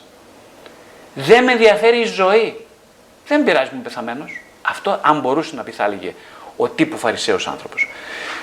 Δεν με ενδιαφέρει. Ε, το μόνο που θέλω, κοίταξε, είναι να με καμαρώνουν όλοι, να με χτυπάνε παλαμάκια έτσι, και να μου λένε πόσο σπουδαίος είμαι και να έχω την τιμή, το σεβασμό και την αξιοπρέπειά μου. Το μόνο που μου ζητάς κυρία είναι να διακινδυνεύσω. Δηλαδή έχει φτιάξει ένα πλαίσιο κλειστό στο οποίο ζει μέσα του. Ζει μέσα σε αυτό. Αισθάνεται αυτάρκης, αλλά προσέξτε τώρα τι γίνεται. Αισθάνεται φοβερά ένοχος. Φοβερά ένοχος. Και για να αντισταθμίσει αυτή την ενοχή του, τι κάνει; Κατηγορεί τους πάντες. Βλέπετε, μπαίνει στον ναό και λέει: «Ε, όχι, εγώ μην με κάνεις σαν και αυτόν τον, γε- το γελίο εδώ πέρα. Εγώ είμαι σπουδαίος, να στα μάτια σου. Ευτυχώς, Χριστέ μου, δόξα τω Θεώ που έγινα όπως είμαι εγώ και όχι όπως εκείνος. Ακούτε τι λέει ο άνθρωπος. Δόξα τω Θεώ που έγινα όπως εγώ. Δεν είναι συγκλονιστικό. Δεν είναι η ακραία μορφή ε, του ναρκισ... μια άλλη εκδοχή του ναρκισισμού, αυτός ο φαρισαϊσμός. Δεν είναι. Οπότε τι λέει ο Χριστός; Δεν εκτιμάω λοιπόν εσέ, εσ- ξε- ξέρει πολύ καλά η αλήθεια, γνωρίζει τη σκιά. Ξέρει πολύ καλά λοιπόν ότι, ας- ότι είμαι ναρκισιστής μέχρι και που δεν πάει άλλο. Το ξέρει αυτό. Ε; Ε, οπότε αυτό δεν είναι λόγος για να με εκτιμήσει. Πότε θα με εκτιμήσει; Αν καταλάβω, συνειδητοποιήσω πόσο βαθιά περιορίζω τον εαυτό μου και την επιθυμία μου, δηλαδή την απελευθέρωσή μου από το καθεστώς της ανάγκης, μέσω της προσκόλλησής μου στο ναρκισιστικό ιδεώδες, το οποίο τελικά βλέπω ότι το έχω, και δώσω μια κλωτσιά στα αυγά και στην κανάτα, την ρίξω κάτω και χυθεί το κρασί επιτέλους και λερώσω το σεντόνι. Και εδώ τι έχω άπλυτα, καταλάβατε; Αυτόν εκτιμάει. Θα μου πεις ποιος από εμάς είναι έτσι; Κανένας είναι η αλήθεια. Κανένας. Κανένας. Γι' αυτό είπα πριν ότι το πιο impossible mission είναι να, γίνει, να είναι κανείς χριστιανός. Και γι' αυτό όλη η παπαροκοινωνία μας σήμερα ε, θεωρεί τα θέματα και ψυχοθεραπευτές εν μέσω αυτών. Πολλοί ψυχοθεραπευτές. Θεωρούν παπαρολογίες όλα αυτά που λέμε εμείς σήμερα. Καταλαβαίνετε. Παπαριές. Γιατί; Φοβούνται, φοβούνται, φοβάται ο καημένος ο άνθρωπος. Τι σημασία που έχει αν είναι ψυχοθεραπευτής, αν είναι ψυχολόγος, αν έχει κάνει 15 χρόνια ψυχοθεραπεία. Καμία σημασία δεν έχει. Καμία. Γιατί, Γιατί έχει καλύψει με ψευδεπίγραμφε ε, τροφές τη βαθιά του έλλειψη. Νέο ψυχοαναλυτής, νέο ψυχοθεραπευτής, σωστά τα λέτε. Ναι, ναι, ναι, ναι. Έχει φτιάξει ένα σχήμα νοητικό, μια ιδεολογία του, της απόλυτης μεταθεωρίας, στην οποία καλύπτονται όλα τα υπαρξιακά κενά δια της νοήσεως. Ε; Πολλοί λοιπόν συνάδελφοι ε, είναι πολύ φτωχοί γιατί τα καλύψαν όλα, όπως ακριβώς ο Φαρισαίος. Όχι συνάδελφοι μόνο και θεραπευόμενοι πάρα πολύ επίσης. Πάρα πολύ. Βασικά εκείνο που τρομάζει τον άνθρωπο περισσότερο απ' όλα είναι η βαθιά του συγκρουσιακότητα στην οποία ο, Θεός τη θαυμα... ο Χριστός τη θαυμάζει. Ο Θεός θαυμάζει τη συγκρουσιακότητα. Εντόπισε μέσα στον Ζακχαίο τη βαθιά του συγκρουσιακότητα, την απόφαση να την υπερβεί. Την εντόπισε ο Χριστός. Εντόπισε στον Άσωτο μέσα, στη Φωτεινή, τη Σαμαρίτη, η οποία είχε πέντε άντρες, όχι έναν, είχε πέντε. Ξέρετε τι σημαίνει αυτό για, τους, για εκείνη την εποχή, ε; Πουτάνα. Λοιπόν, τι τον νοιάζει το Χριστό αν είναι πουτάνα, τι τον νοιάζει η ηθική; Έχει γίνει μια μεγάλη παρεξήγηση. Η Εκκλησία, η θρησκευτικότητα, αν και η θρησκεία έχει μια πολύ καλή προέλευση λέξη. Religion, religare, σημαίνει επανασύνδεση. Ναι, το religare το λατινικό που σημαίνει επανασυνδέω. Είναι η βαθύτατη ανάγκη της επανασύνδεσης. Με τι; Με την επιθυμία. Μα το υποκείμενο της επιθυμίας είναι ο Χριστός. Ποιος είναι άλλος το υποκείμενο της βαθύτατης επιθυμίας; Γιατί σκοτώσαμε τον Χριστό. Γιατί το σκοτώνουμε κάθε μέρα. Γιατί φοβόμαστε αυτό το υποκείμενο. Εμάς φοβόμαστε. Αυτό ο Χριστός, ο Χριστός που κατοικεί σε κάθε στο απόλυτο βάθος της ανθρώπινης ψυχής είναι ό,τι πιο τρομακτικό για τον κόσμο. Ό,τι πιο τρομακτικό για τον ενδοψυχικό μας κόσμο. Αυτός είναι ο πιο τρομακτικός άνθρωπος. Ο Θεάνθρωπος. Ε, η βασιλεία ημών εντός εστί. Ακριβώς. Αυτό είναι το πρόβλημα. Αυτό είναι το πρόβλημα. Αυτό είναι και η λύση βέβαια. Τα χαρμόσυνα νέα λοιπόν είναι ότι ο Χριστός ε, δεν αγαπάει την ηθική, δεν αγαπάει την τακτοποίηση, δεν αγαπάει το οικονομία κάνει φύλλα για τα, να έχεις όταν μεγαλώσεις τα λεφτά πολλά, όπως το λέει τραγούδι. Δεν τα αγαπάει όλα αυτά. Δεν αγαπάει τη σιγουριά. Δεν αγαπάει την πληρότητα που προκύπτει από νοητικά σχήματα. Δεν τα αγαπάει όλα αυτά. Δεν τα αγαπάει με ποια έννοια; Με τον ίδιο τρόπο που δεν αγαπάει τους Φαρισαίους. Ακριβώς με τον ίδιο τρόπο. Όταν μιλούσε για τους Φαρισαίους ο Χριστός, συγχωρέστε με, αλλά δεν είχε πρόβλημα με, τους Φαρισαίους, με τον άνθρωπο τον Φαρισαίο. Τον αγαπούσε τον άνθρωπο. Όπως αγαπάει και όλους εμάς που είμαστε Φαρισαίοι. Είχε όμως πρόβλημα με αυτήν την αδίστακτη προαίρεση. Με το ψεύδος της προαιρέσεως. Καταλάβατε. Κάποιοι πατέρες λένε ότι στο βασικό κριτήριο που θα κριθούν οι άνθρωποι σήμερα και αύριο και στο μέλλοντα αιώνα είναι η βαθ, το βάθος της προαιρέσεως. Τι σημαίνει λοιπόν το βάθος της προαιρέσεως; Σημαίνει αυτό που λένε η, ψυχανα, η ψυχανάλυση, το βάθος της επιθυμίας. Ε, η επιθυμία είναι ό,τι πιο πολύτιμο και αστήρευτο. Είναι, είναι ακριβώς αυτό για το οποίο είπε στη Φωτεινή της Σαμαρίτη ότι θα, θα χυθούν νερά, θα πλημμυρίσει από το στομάχι σου, από την κοιλιά σου, ε, θα βγουν κρουνή ύδατο, ζώντος. Αυτό είναι η επιθυμία, αυτό είναι ο Χριστός. Αυτό είναι που φοβούνται οι άνθρωποι. Αυτό είναι που ε, έχουν φτιάξει σαν, ε, πώς το λένε, σαν ε, προ, προκειμένου, φτιάξαν ιδεολογήματα, ε, είτε αυτό λέγεται ψυχοθεραπεία, είτε λέγεται πνευματικότητα, είτε λέγεται εκκλησία, η εκκλησία προσέχετε είναι από το εκ καλό. Σημαίνει δηλαδή ε, ο Χριστός καλεί όλους μας στον καταλήθιαν βίο. Δεν σημαίνει θρησκεία. Η θρησκεία, όπως είπαμε, ξεκίνησε από μια πολύ εξαιρετική ετοιμολογία του religare που σημαίνει religion. Ε, θρησκεύω λοιπόν, είναι του, ε, ε, εκφράζει τη βαθιά μου επιθυμία να συνδεθώ με αυτό που υπερβαίνει την ανάγκη και καλύπτει την επιθυμία, η οποία τελικά θα παραμείνει ακάλυπτη σε αυτόν τον αιώνα. Η επιθυμία έχει ένα βασικό χαρακτηριστικό. Ε, πρώτον, συνδέεται άμεσα με το βάθος του ασυνείδητου εαυτού και δεύτερον, δεν καλύπτεται ποτέ, δεν πληρώνεται. Ποτέ, ποτέ, ποτέ. Αυτό είναι πολύ ευχάριστο της υπόθεσης. Γιατί σημαίνει, γιατί είναι ευχάριστο; Είναι πολύ ευχάριστο γιατί πρώτον ε, αυτός που την έχει, αυτός που έχει, όχι που την έχει, όλοι έχουμε σε κάποιο βαθμό αυτό που λέμε έτσι. Ο, ο Χριστός λοιπόν κατοικεί σε όλους μας. Το θέμα είναι ποιος θα αποφασίσει να συνδεθεί μαζί του. Γιατί θα πληρώσει γι' αυτό. Το κόστος λοιπόν που ο καθένας προτίθεται να διακινδυνεύσει για να ενωθεί με την επιθυμία, καθορίζει και το βάθος και το εύρος αυτής. Καθορίζει δηλαδή την ποιότητα της ενδοψυχικής μας ζωής και της πνευματικής μας ζωής.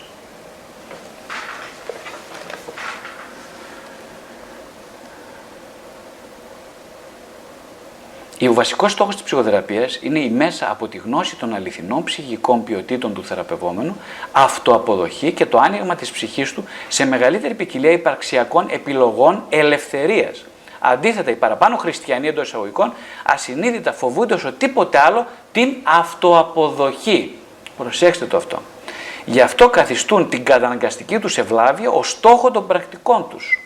Έχοντας ενδοβάλει το Θεό ως κριτή και τιμωρό της ανεπίγνωστης εγκληματικότητάς τους. Σε καμία περίπτωση δεν θα του επιτρέψουν να τους αγαπήσει. Αφού έτσι, αν ο Θεός τους αγαπήσει, θα αναγκαστούν να αγαπήσουν οι ίδιοι τον εαυτό τους. Το οποίο θεωρούν εκ προημίου ασυγχώρητο και αναξιαγάπητο. Βλέπετε λοιπόν. Ο, βασικό είναι να μην αγαπήσω τον εαυτό μου, να μην αγαπηθώ. Δεν θέλω ρε παιδιά να αγαπηθώ. Δεν θέλω με τίποτα. Είναι αυτό που ε, λέω σε κάποιους θεραπευόμενους, ας πούμε, τους είχα πει. Ε, πήγαινε στον καθρέφτη και πες αγαπώ. Κοίταξε τα μάτια του εαυτό και πες αγαπώ, κορίτσι μου, αγόρι. Και μου λένε όχι, όχι, προ ό,τι άλλο ζητήστε με εκτός από αυτό. Ό,τι άλλο ζητήστε με εκτός από αυτό. Μα τι είπα, είναι τόσο κακό αυτό που λέω. Ναι, είναι φρικόδε αυτό που ζητάς να κοιτάξω στα μάτια εμένα και να πω σ' αγαπώ. Ό,τι θέλεις, μπορεί να πηδήξεις στο μπαλκόνι, αυτό δεν θα το πω ποτέ. Τι, ποιος είναι ο σατανάς; Ο σατανάς είναι η παρακτή οντότητα. Αλλά είναι και κάτι ακόμα, είναι και ένα σύμβολο. Ε; Είναι αυτός ο οποίος ανα πάσα στιγμή σε προσκαλεί, μας προσκαλεί να μην διακινδυνεύουμε τίποτα. Βλέπετε, ζούμε σε μια εποχή στην οποία ε, σε παγκόσμιο ψυχικό επίπεδο δεν διακινδυνεύεται τίποτα εμπρόθετα, τίποτα. Έτσι, ε, οι άνθρωποι απλά καταναλώνουν αντικείμενα, τον εαυτό τους άλλους, ε, καταναλώνουν συνεχώς. Τίποτα. Τώρα που ήρθε και το facebook και λοιπά και όλα τα μέσα, ε, ε, τώρα πια είμαστε στη βασιλεία του σατανά. Η βασιλεία του σατανά είναι εδώ. Γιατί είναι εδώ όμως; Γιατί εμείς προσκολόμαστε σε αυτήν. Όχι γιατί θα μας πείραζε διαφορετικά. Γιατί εμείς, έχουμε, εμείς τρεφόμαστε από αυτή την αρκισιστική ε, ευχαρίστηση μιας συνουσίας μυστικής η οποία απαγορεύει όμως τη θεϊκή συνουσία. Με ποιον θα κάνεις έρωτα λοιπόν έχει τεράστια σημασία για το πώς θα ξυπνήσεις το πρωί. Με ποιον θα κοιμηθείς το βράδυ. Έχει τεράστια σημασία. Διάλεξε πρόσεξε με ποιον θα κοιμηθείς το βράδυ. Εμείς αναλωνόμαστε, οι, οι αυτοί οι χριστιανοί τέλος πάντων, ντρέπομαι που το λέω και ότι είμαι και εγώ χριστιανός πολλές φορές, πραγματικά ντρέπομαι. Για μένα ντρέπομαι. Ε, γιατί αυτό πιστεύω ότι είναι ο χριστιανός σήμερα. Σε τεράστια αναλογία. Ε, ναι, είναι τη βολεψ... πώς θα βολευτούμε με κάθε τρόπο. Με κάθε τρόπο. Λοιπόν, όχι, δεν το εκτιμάει κανένας αυτό. Μα ούτε εμείς το εκτιμάμε αυτό το πρόβλημα. Και πώς το, ξέρω, πώς το ξέρω εγώ ότι δεν το εκτιμάμε, είναι πολύ απλό. Έχετε δει κανένα χαρούμενο χριστιανό εσείς, ποτέ; Έχετε δει ποτέ; Εγώ δεν έχω δει κανέναν. Όσοι λένε ότι προσδιορίζονται έτσι, η κατάθλιψη είναι το σήμα κατά τη του. Όλοι. Ε, πώς είναι δυνατόν αυτό; Για πετε μου, εσεί, σας πω κι εγώ. Ε, πώς είναι δυνατόν; Πώς τρεφίλε είσαι δυνατόν να λες ότι είσαι ερωτευμένος με το φως και να έχεις κάτι μούτρα μέχρι το πάτωμα; Πώς είναι δυνατόν; Πώς είναι τα παιδιά σου, τα παιδιά σου, να σου το πω πολύ απλά. Τα παιδιά σου να λένε Α, μπαμπάς είναι αυτός. Μαμά. Τι είναι να τη, να τη χέσω, ας πούμε. Μακριά από εδώ, μακριά από, την, μακριά από την εκκλησία, μακριά, μακριά από αυτούς όλους, τους παπάδες, μακριά από αυτούς. Έχουν δίκιο τα παιδιά. Τα παιδιά είναι ερωτικά όντα. Ερωτικά. Μην, τώρα βέβαια πάει και αυτό, γιατί είναι στο κομπιούτερ μπροστά όλη τη μέρα. Οπότε πάει και αυτό. Μην γελάτε καθόλου, αλήθεια τα λέω. Πάει και αυτό. Θα μου πεις κάνουν κάτι το κομπιούτερ, να τώρα με κομπιούτερ το λυπόμαστε εμείς. Δεν είναι κακό ρε παιδιά το κομπιούτερ, δεν είναι κακό, δεν είναι και το πρόβλημά μας. Το πρόβλημα δεν, είναι, δεν υπάρχει τίποτα κακό σε τον κόσμο. Το μόνο κακό είναι η επανάπαυση. Και το κομπιούτερ, ναι, είναι η αλήθεια. Σε βοηθάει να επαναπαυθείς στα λίγα. Αυτό είναι η ιστορία όλη. Αυτό είναι το κακό. Δεν υπάρχει κανένα κακό. Γιατί μου λένε κάτι, Όχι, είσαι δαιμονοποιείς τα πάντα και το έλα. Είναι και πολύ της μόδας αυτό η δαιμονοποίηση, η λέξη, ε, το χρησιμοποιούμε αυτό. Ε, δαιμονοποιείς, δαιμονοποιείς, δαιμονοποιείς. Α, εσύ το επιτρέπετε ψυχολόγος, άνθρωπος, ψυχοθεραπευτής. Ρώτησε μια παλιά έτσι, μια κυρία, ένα γνωστό ψυχαναλυτή, λέει ο Βασιλιάδης, αυτός λέει, είναι, είναι λέει, άκουσε, άκουσον, άκουσον. Είναι λέει πιστός χριστιανός. Είναι δυνατόν να είναι ψυχοθεραπευτής και να είναι πιστός χριστιανός. Είναι δυνατόν. Τον ρώτησε η κυρία αυτή, τον άλλον, τον συνάδελφο, που είναι πολύ γνωστός. Και αυτός της απάντησε, επειδή ήταν, έχει κοιμηθεί τώρα. Της απάντησε, βεβαίως και είναι δυνατόν και μάλιστα ε, ίσως είναι και το μόνο δυνατόν. Ξέρετε, εγώ δεν έχω τίποτα με αυτούς που κοιτάξτε, για να μην παρεξηγηθώ έτσι, με αυτούς που δηλώνουν άπιστοι και είναι πολλοί ψυχολόγοι που δηλώνουν έτσι. Πάρα πολύ, πλειονότητα. Εγώ δεν πιστεύω, πρώτα να σας πω την αλήθεια, δεν πιστεύω ότι κανένας είναι άπιστος. Ούτε ψυχολόγος, ούτε μη ψυχολόγος. Δεν υπάρχει πιο πράγμα. Έτσι. Δεν υπάρχει. Και να σας πω, είναι, πολύ, είναι άνθρωποι οι οποίοι έχουν ε, μεγάλη πίστη στην ορθολογικότητά τους, έχουν μεγάλη πίστη στην αυτάρκειά τους, την νοητική και άλλη, έχουν μεγάλη πίστη στον άνθρωπο, ε, είναι πληγωμένοι άνθρωποι από αυτό που πραγματικά αξίζει να είναι πληγωμένοι, από αυτήν τη θρησκευτικότητα που είναι αειδιαστική στην καλύτερη εκδοχή της. Αειδιαστική. Και είναι πολύ ειλικρινής με αυτό. Και εγώ τους θαυμάζω όλους αυτούς. Όλους αυτούς που δηλώνουν άπιστοι, εγώ τους θαυμάζω. Να σας πω και την αλήθεια, ένας λόγος που τους θαυμάζω είναι γιατί έχουν και το θάρρος να διακινδυνεύσουν μέσα σε αυτή την ομολογία. Καταλάβατε. Εγώ δεν έχω αυτό το θάρρος να το κάνω δεν έχω το θάρρος να διακινδυνεύσω. Βέβαια, κανένας δεν υπόσχεται ότι θα παραμείνει άπιστος μέχρι το τέλος της ζωής του. Ε; Είναι και αυτό ένα άλλο θέμα. Κανείς δεν μπορεί να το υποσχεθεί αυτό. Ότι θα παραμείνει άπιστος. Θα μου πεις γιατί εσύ μπορείς να, παραμεί... να υποσχεθείς ότι θα παραμείνεις πιστός. Μα και, μόνο, ε, και ε, το πιστός είναι κατεφημισμό. Δηλαδή είναι ντροπή να λέω ότι εγώ είμαι πιστός με την έννοια. Πιστός τι σημαίνει; Πιστός είναι κάποιος που εμπιστεύεται τον Χριστό. Ε, μα εγώ τον εμπιστεύομαι τον Χριστό. Μα δεν τον εμπιστεύομαι φυσικά. Και ο λόγος που μιλάω για τον Χριστό, για να μην γίνει παρεξήγηση, δεν είναι γιατί εμπιστεύουμε τον Χριστό. Είναι γιατί διακινούμε από την επιθυμία μου να τον εμπιστευτώ. Προσέξτε τώρα. Έχει τεράστια απόσταση το ένα από το άλλο. Όσο η γη από τον ουρανό. Ακριβώς την ίδια. Δεν διακινούμε από μια επιθυμία μόνο. Μόνο από αυτό. Γιατί δεν έχω καμία πίστη. η πίστη μου είναι πολύ λιγότερη από κοκκινάπεω. Και απο, αποτέλεσμα δεν μπορώ να πω αυτή την πολυκατοικία να πάει δεξιά τώρα, το Χίλτον εδώ που το βλέπω, να πάει αριστερά και να φύγει από τη θέση του. Δεν μπορώ να το κάνω. Δεν τα λέω εγώ, αυτά τα είπε ο Χριστός έτσι. Άρα δεν είμαι πιστός, απλά. Ε, αλλά διακινούμε από μια επιθυμία η οποία, προσέξτε τώρα, εγκυμονείται μέσα στη δική μου συγκρουσιακότητα. Εδώ είναι όλο. Εμείς οι άνθρωποι δεν θέλουμε συγκρουσιακότητες, δεν τα θέλουμε αυτά, ρε παιδάκι μου. Θέλουμε ξεκάθαρα πραγματάκια. Πέστε μας, κύριε Βασιλιάδη, τι να κάνουμε σε αυτή την περίπτωση, τι να πω στο γιο μου, τι να κάνω με τον άντρα μου, πώς να συμπεριφερθώ σε αυτόν. Είναι σωστή η στάση που ε, αυτή είναι λάθος. Καταλάβατε. Δεν θέλουμε να διακινδυνεύσουμε τίποτα. Δεν θέλουμε να παναμπίνουμε στο αβέβαιο. Δεν θέλουμε καμία διελκυστίνδα στην οποία θα χορεύουμε μια δεξιά, μια αριστερά. Δεν, μας, δεν τα θέλουμε, δεν τα γουστάρουμε αυτά, ρε παιδάκι μου. Δεν τα θέλουμε. Είτε είμαστε χριστιανοί είτε όχι. Δεν τα θέλουμε. Εμείς θέλουμε σαφεί σαφείς ομολογίες, σαφή, σαφή πράγματα, ξεκάθαρα. Δεν διακινδυνεύουμε καμία σάφια. Έχω λοιπόν την εντύπωση ότι ο Χριστός λατρεύει με την έννοια της εκτίμησης αυτούς που διακυβεύονται τη, τη ζωή τους πάνω σε μια συγκρουσιακότητα. Αυτοί, αυτούς τους ανθρώπους που συνεχώς ζουν σε μια συγκρουσιακότητα και πονάνε και αντέχουν αυτό τον πόνο της φαινομενικής αντιφατικότητας, μιας κοσμικότητας και μιας θεολογίας. Αυτό το λατρεύει ο Χριστός. Το εκτιμάει. Πολύ το εκτιμάει. Τόσο πολύ που ψάχνει να βρει αυτούς. Αυτούς ναι, που τελικά οι ίδιοι πιστεύουν ότι είναι τελευταίοι.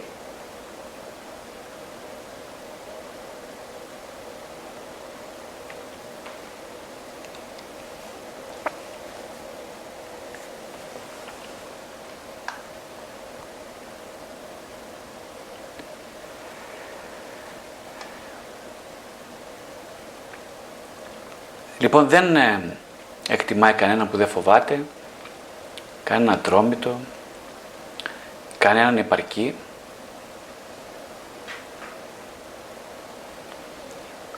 Ποντάρει λοιπόν σε αυτήν την ανεπάρκεια.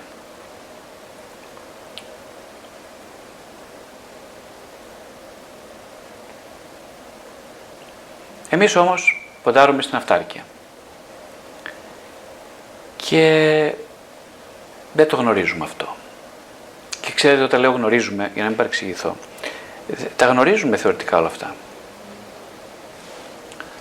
Ε, δεν τα βιώνουμε όμως. Δεν τα βιώνουμε. Ε, λέει ο αγαπημένος μου Άντωνι Μπλουμ, ε, η προσευχή, λέει, είναι μια κρίση. Κάθε τι είναι μια κρίση, αλλά κυρίως η προσευχή. Μια κρίση. Τι σημαίνει κρίση; Σημαίνει πολλά πράγματα. Σημαίνει απόφαση, σημαίνει όμως και αυτοκαταδίκη, μια καταδίκη.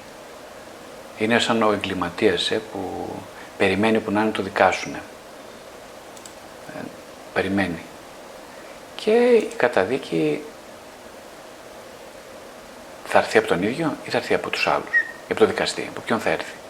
Λέει λοιπόν ο Άντωνι Μπλουμ ότι κάθεσε όταν προσεύχεσαι και λέει κάτι για μένα που με συγκλονίζει αυτό που λέει. Λέει ότι την ώρα λέει που ο Θεός τι περιμένει, ο Χριστός τι περιμένει από σένα την ώρα που προσεύχεσαι. Περιμένει λοιπόν να ενεπιγνώσει παρουσιάζοντας τα προσωπία σου μπροστά στο τραπέζι ανοιχτά. Εκείνη την ώρα να το κάνεις αυτό γιατί, για, για να έχεις σκοπό να αυτοκαταδικαστείς την ώρα που προσεύχεσαι, καταλάβατε; Γιατί είναι συγκλονιστικό αυτό, γιατί, γιατί λέει, το κάνει αυτό, γιατί είναι τόσο μα τόσο διακριτικός, η αγάπη του είναι τόσο μεγάλη, που δεν θέλει να το κάνει ο ίδιος σε σένα. Περιμένει πρώτα να το κάνεις εσύ στον εαυτό σου, ε, να αυτοκαταδικαστείς και αυτή την αυτοκαταδίκη να την παρουσιάσεις σαν λύπασμα για να μην χρειαστεί να το κάνει ο ίδιος. Ο ίδιος να καταδικάσει τον εαυτό σου. Και ο προσέξτε, όχι ακριβώς για, ε, για, να σε λυτρώσει από την καταδίκη το κάνει αυτό. Γι' αυτό λέω ότι αν εσύ καταδικα, καταδικάσεις, τι σημαίνει καταδικάσεις. Καταδικάσεις σημαίνει δεν είσαι κάποιος εγκληματίας, είσαι ένας άνθρωπος τροτός διασπασμένος. Απλά το μόνο που θέλει είναι να παραδεχθείς ότι είσαι διασπασμένος. Βιωματικά, υπαρξιακά, να συγκλονιστείς από αυτήν την αυτοκαταδίκη. Να συγκλονιστείς. Να μην τα γόνατά σου να πέσουν κάτω στο πάτωμα. Και να μην σηκώνεις κεφάλι, έστω και για 10 δευτερόλεπτα. Αυτά είναι η προσευχή. Αυτά τα 10 δευτερόλεπτα. Και τότε λοιπόν έρχεται μαγικά η χάρη και σε σκιάζει. Και λες τι γίνεται εδώ πέρα; Και σε σκεπάζει η χάρη. Και τότε αισθάνεσαι πανευτυχής. Την ώρα που δακρύσεις και τρέχουν τα δάκρυα στο πάτωμα, λες τι ευτυχία Θεά μου μου δίνεις, θα πεθάνω από την ευτυχία. Τι, τι χαρά είναι αυτή. Και όλα αυτά γιατί, γιατί τι έκανες εσύ, τι έκανες; Είπες ότι το άσπρο είναι άσπρο, το μαύρο είναι μαύρο. Τίποτα άλλο δεν έκανες. Τίποτα άλλο. Ούτε αγαθοεργίες έκανες, ούτε αγάπησες ποτέ κανέναν, έτσι. Τίποτα. Απλά έπεσε κάτω συντετριμένος.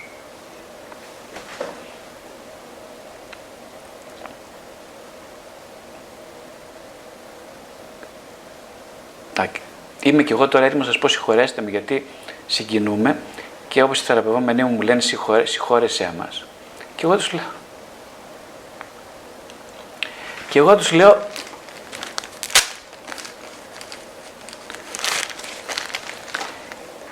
Είναι δυνατόν να με ζητάς, να μου ζητάς να σε συγχωρέσω γιατί είσαι ανθρώπινος; Έτσι λέω και αισθάνομαι μεγάλη τιμή.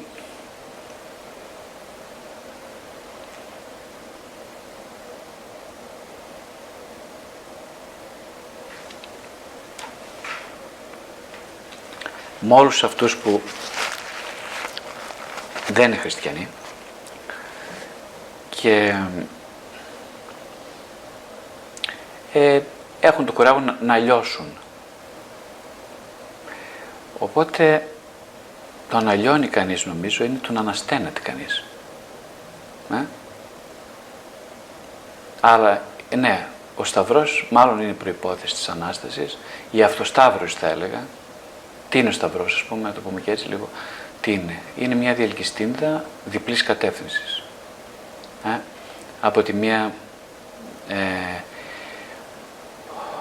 ο κάθετος άξονας, ο οποίος ε, τεντώνει το ανθρώπινο ψυχόσωμα προς τον ουρανό και προς τη γη ταυτοχρόνως. Είναι οι απαιτήσεις της επιθυμίας για κάτι που την ξεπερνά, είναι ο ουρανός και είναι οι απαιτήσεις της χωικότητας για παραμονή στην ασφάλεια, είναι η γη. Ταυτόχρονα όμως είναι και ο, το αριστερό και το δεξί του σταυρού. Από τη μία το δεξί χέρι του σταυρωμένου που λέει ε, η ορθολογικότητα θα σε σώσει, το χειροπιαστό, το βέβαιο θα σε σώσει. Ακολούθησέ με και δεν θα χάσεις. Και από το αριστερό χέρι, το χέρι της καρδιάς, που λέει πίστευες αυτό που δεν βλέπεις στο ανορθολογικό, στο ξένο από αυτό που έμαθες να πιστεύεις ότι εσύ είσαι. Το ξένο προς την ατομικότητά σου. Και εκεί στη μέση, στο κέντρο, σχίζεται ο άνθρωπος. Αυτή είναι η απόλυτη συγκρουσιακότητα του Σταυρού. Σχίζεται, τραβιέται από πάνω, κάτω, δεξιά, αριστερά και τεντώνεται. Αυτό είναι το σχίσμα, αυτό, είναι το, αυτό το σχίσιμο ο πόνο, ε, προκαλεί ένα βαθύτατο πόνο. Γι' αυτό νομίζω ότι ο Χριστός ο Σταυρωμένος λατρεύει τη συγκρουσιακότητα. Ο ίδιος την εκπροσώπησε με σταυρονόμενος. Αυτός είναι ο πόνος που καλούμαστε να ζήσουμε. Και προσέξτε να ζήσουμε χωρίς να το υπερβούμε άμεσα. Ένα άλλο κομμάτι, χωρίς να το υπερβούμε.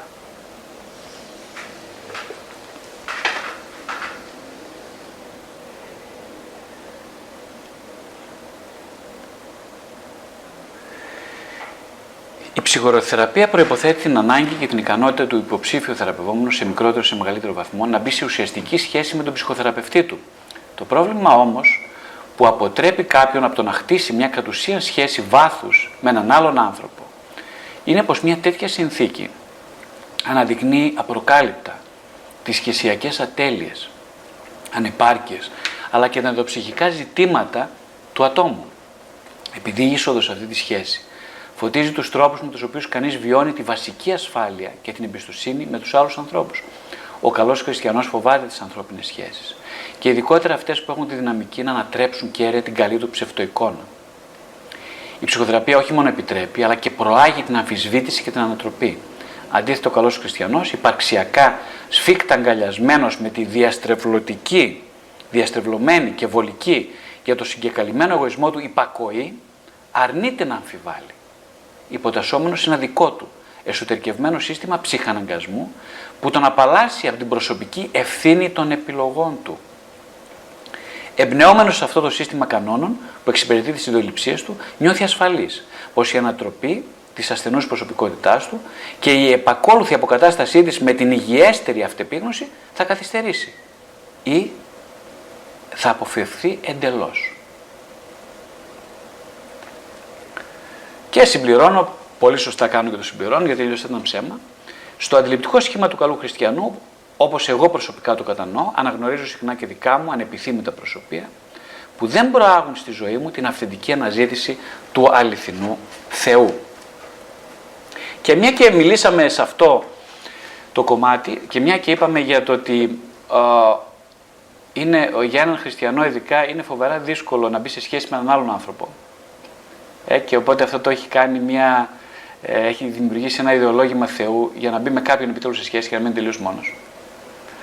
Ε, ας πούμε και να διαβάσω και ένα κειμενάκι το οποίο είναι καρδιακό κειμενάκι από το πρώτο μου βιβλίο και ε, μιλάει για μια πραγματική στιγμή, μια στιγμή στην οποία έζησα κάτι που το θεώρησα πάρα πάρα πολύ σημαντικό. Και λέω, μια ζωή περίμενα μια αγκαλιά από τη μάνα μου, όπως εγώ την ήθελα. Όπως και όσο εγώ το ήθελα να με σφίξει. Να είναι διακριτική και δοτική μαζί. Να το κάνει λαμβάνοντας υπόψη της τους δικούς μου φόβους, τις κρυφές μου επιθυμίες. Να σεβαστεί τους δικούς μου δισταγμούς. Όσες φορές έκανε να με αγκαλιάσει, ποτέ αυτή η αγκαλιά δεν ήταν όπως τη λαχταρούσα. Ήταν πάντα λυψή. Υπερβολικά γεμάτη, άδεια ή περισσότερο σύντομη από ό,τι ήθελα. Πάντα έλεγα στον εαυτό μου. Είδες Γρηγόρη, είχες δίκιο που δίσταζες να την αγκαλιάσεις εσύ πρώτος. Αφού το ξέρεις, δεν έχει τίποτα να σου δώσει. Κι όμως, ξόδεψα χρόνια στη μεμψημυρία και στην προσχεδιασμένη αυτοματέωση. Ήρθε κάποια στιγμή η ώρα που γέμισε η καρδιά μου από αυτό που ζητούσα. Πριν η, πριν η μάνα μου να μου το δώσει. Και ένιωσα πολύ πόνο για εκείνον τον άνθρωπο, τη μάνα μου, που δεν ήξερε πώς να αγκαλιάσει. Γιατί δεν ήξερε ούτε πώς να αγαπήσει, ούτε τον εαυτό της. Πώς να ξέρει να το κάνει για τους άλλους. Γεμάτο καθώς ήταν το ποτήρι μου, θέλησα να δώσω και σε εκείνη για να ξεδιψάσει. Και άρχισα εγώ αυτή τη φορά να την αγκαλιάζω για να της δώσω το περίσσεμα από τη δική μου γεμάτη αγκαλιά. Και εκείνη το κατάλαβε κατάλαβε που δεν περίμενε αντάλλαγμα και με έσφιξε με ευγνωμοσύνη. Και ήταν ακριβώς όπως την ήθελα. Μια αγκαλιά διψασμένη, γεμάτη από αποδοχή της δικής μου προσφοράς, γεμάτη από αποδοχή. Και εγώ χάρηκα πολύ τότε, γιατί βρήκα αυτόν και αυτό που ζητούσα. Από τη μία έναν ενδέη άνθρωπο, διψασμένο όπως ήμουνα πριν κι εγώ, να δέχεται την αγκαλιά μου σαν πολύτιφο θησαυρό.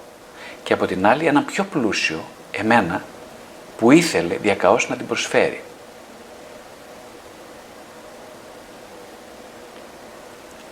Και πιο πολύ χάρηκα που δεν ζητούσα αυτή τη φορά, δεν περίμενα ανταπόδοση. Με γέμιζε που έδινα αυτό που για χρόνια είχα ο ίδιος στερήσει από μένα. Όχι την αγκαλιά κάποιου άλλου, της μάνας μου. Όχι. Το είχα στερήσει στη δική μου γεμάτη αγκαλιά. Τη χαρά της αγκαλιάς που από περίσσευμα και άκοπα προσφέρεται.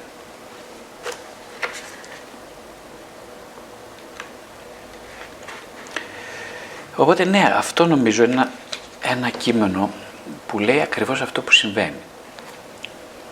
Δηλαδή, τι λέει πολύ απλά. Δεν ξέρω αν χρειάζεται να το σχολιάσω, νομίζω, ε, εντάξει, έχετε καταλάβει αρκετά πράγματα. Ε, λέει βιωματικά αυτό που έχει βαθιά ανάγκη ο άνθρωπος να συμβεί. Ε.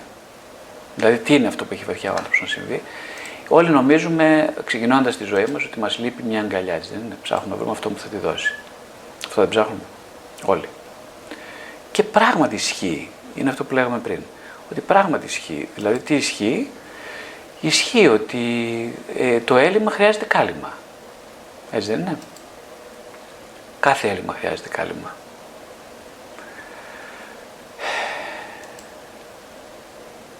Αλλά τελειώνει εκεί η ζωή, τελειώνει εκεί η επιθυμία. Δεν τελειώνει εκεί. Τι χρειάζεται; Ποια είναι η, η ανάσταση της επιθυμίας; Όταν προσφέρεται η αγάπη. Καταλάβατε, όταν προσφέρεται. Και αυτό ποιος μπορεί να το κάνει; Όποιος έχει βαθιά ελλείμματα ακόμα και την ώρα που δίνει. Όχι, δεν είναι ο γεμάτος. Εγώ δεν είμαι γεμάτος όταν έδινα. Ήμουν ένα τρίπιο ασκή. Αλλά επειδή ήμουν τρίπιο ασκή, μπορούσα να ταυτιστώ με τον τρίπιο απέναντι. Ένα ασκή όμως που είναι, συνεχώς γεμίζει από κάτι που έρχεται από πάνω. Γεμίζει από μια σχέση. Και την ίδια ώρα, όντας τρίπιο το ασκή, όντας τρίπιο το ασκή, γεμίζει. Συγκλονιστικό. Και, και κλείνοντας για σήμερα θα διαβάσω το τέλος του βιβλίου μου. Για μένα είναι μια, φράση, μια αληθινή φράση, όχι δική μου, η οποία με συγκλώνησε ότι διάβασα και γι' αυτό δεν ξαναδιαβάσω, γιατί είδα σε αυτήν, εδώ σε αυτό το ποίημα όλη την αλήθεια της επιθυμίας μέσα σε ένα ποίημα. Και θα σας το διαβάσω. Είναι λίγη στίχη γραμμένη από το χέρι του Αλέξανδρου Παναγούλη, με το, ο οποίος δεν είναι χριστιανός από ό,τι ξέρω, ε, αλλά εγώ είμαι χριστιανός, το, το τραγελαφικό της υπόθεσης. Ε, λοιπόν, με το αίμα του, σε ένα κελί από, απομόνωσης, στα μπουντρούμια φυλακών της Χούντας και γράφει «Και συνεχίζω το ταξίδι, ακόμα ψάχνοντας, ας ξέρω πια, πως είμαι στο άπειρο του χρόνου μια στιγμή. Στην άβυσο του χώρου μια κουκίδα και συνεχίζω το ταξίδι. Και ας είμαι εγώ σκοτάδι και ας είναι γύρω μου σκοτάδι και φοβερότερο ας το κάνει η τρικυμία. Και συνεχίζω το ταξίδι και με φτάνει που εγώ σκοτάδι αγάπησα το φως.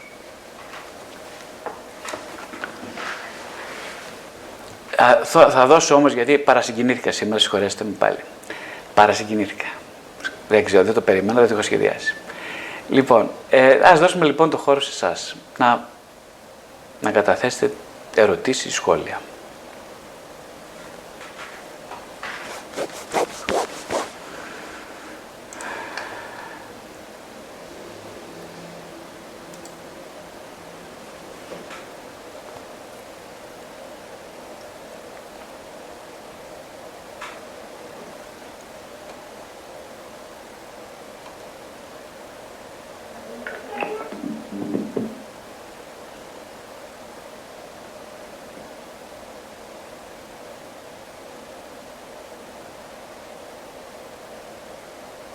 ανοίξει τα μικρόφωνα, αν υπάρχει κάποιος που θα ήθελε να υποβάλει ερώτημα.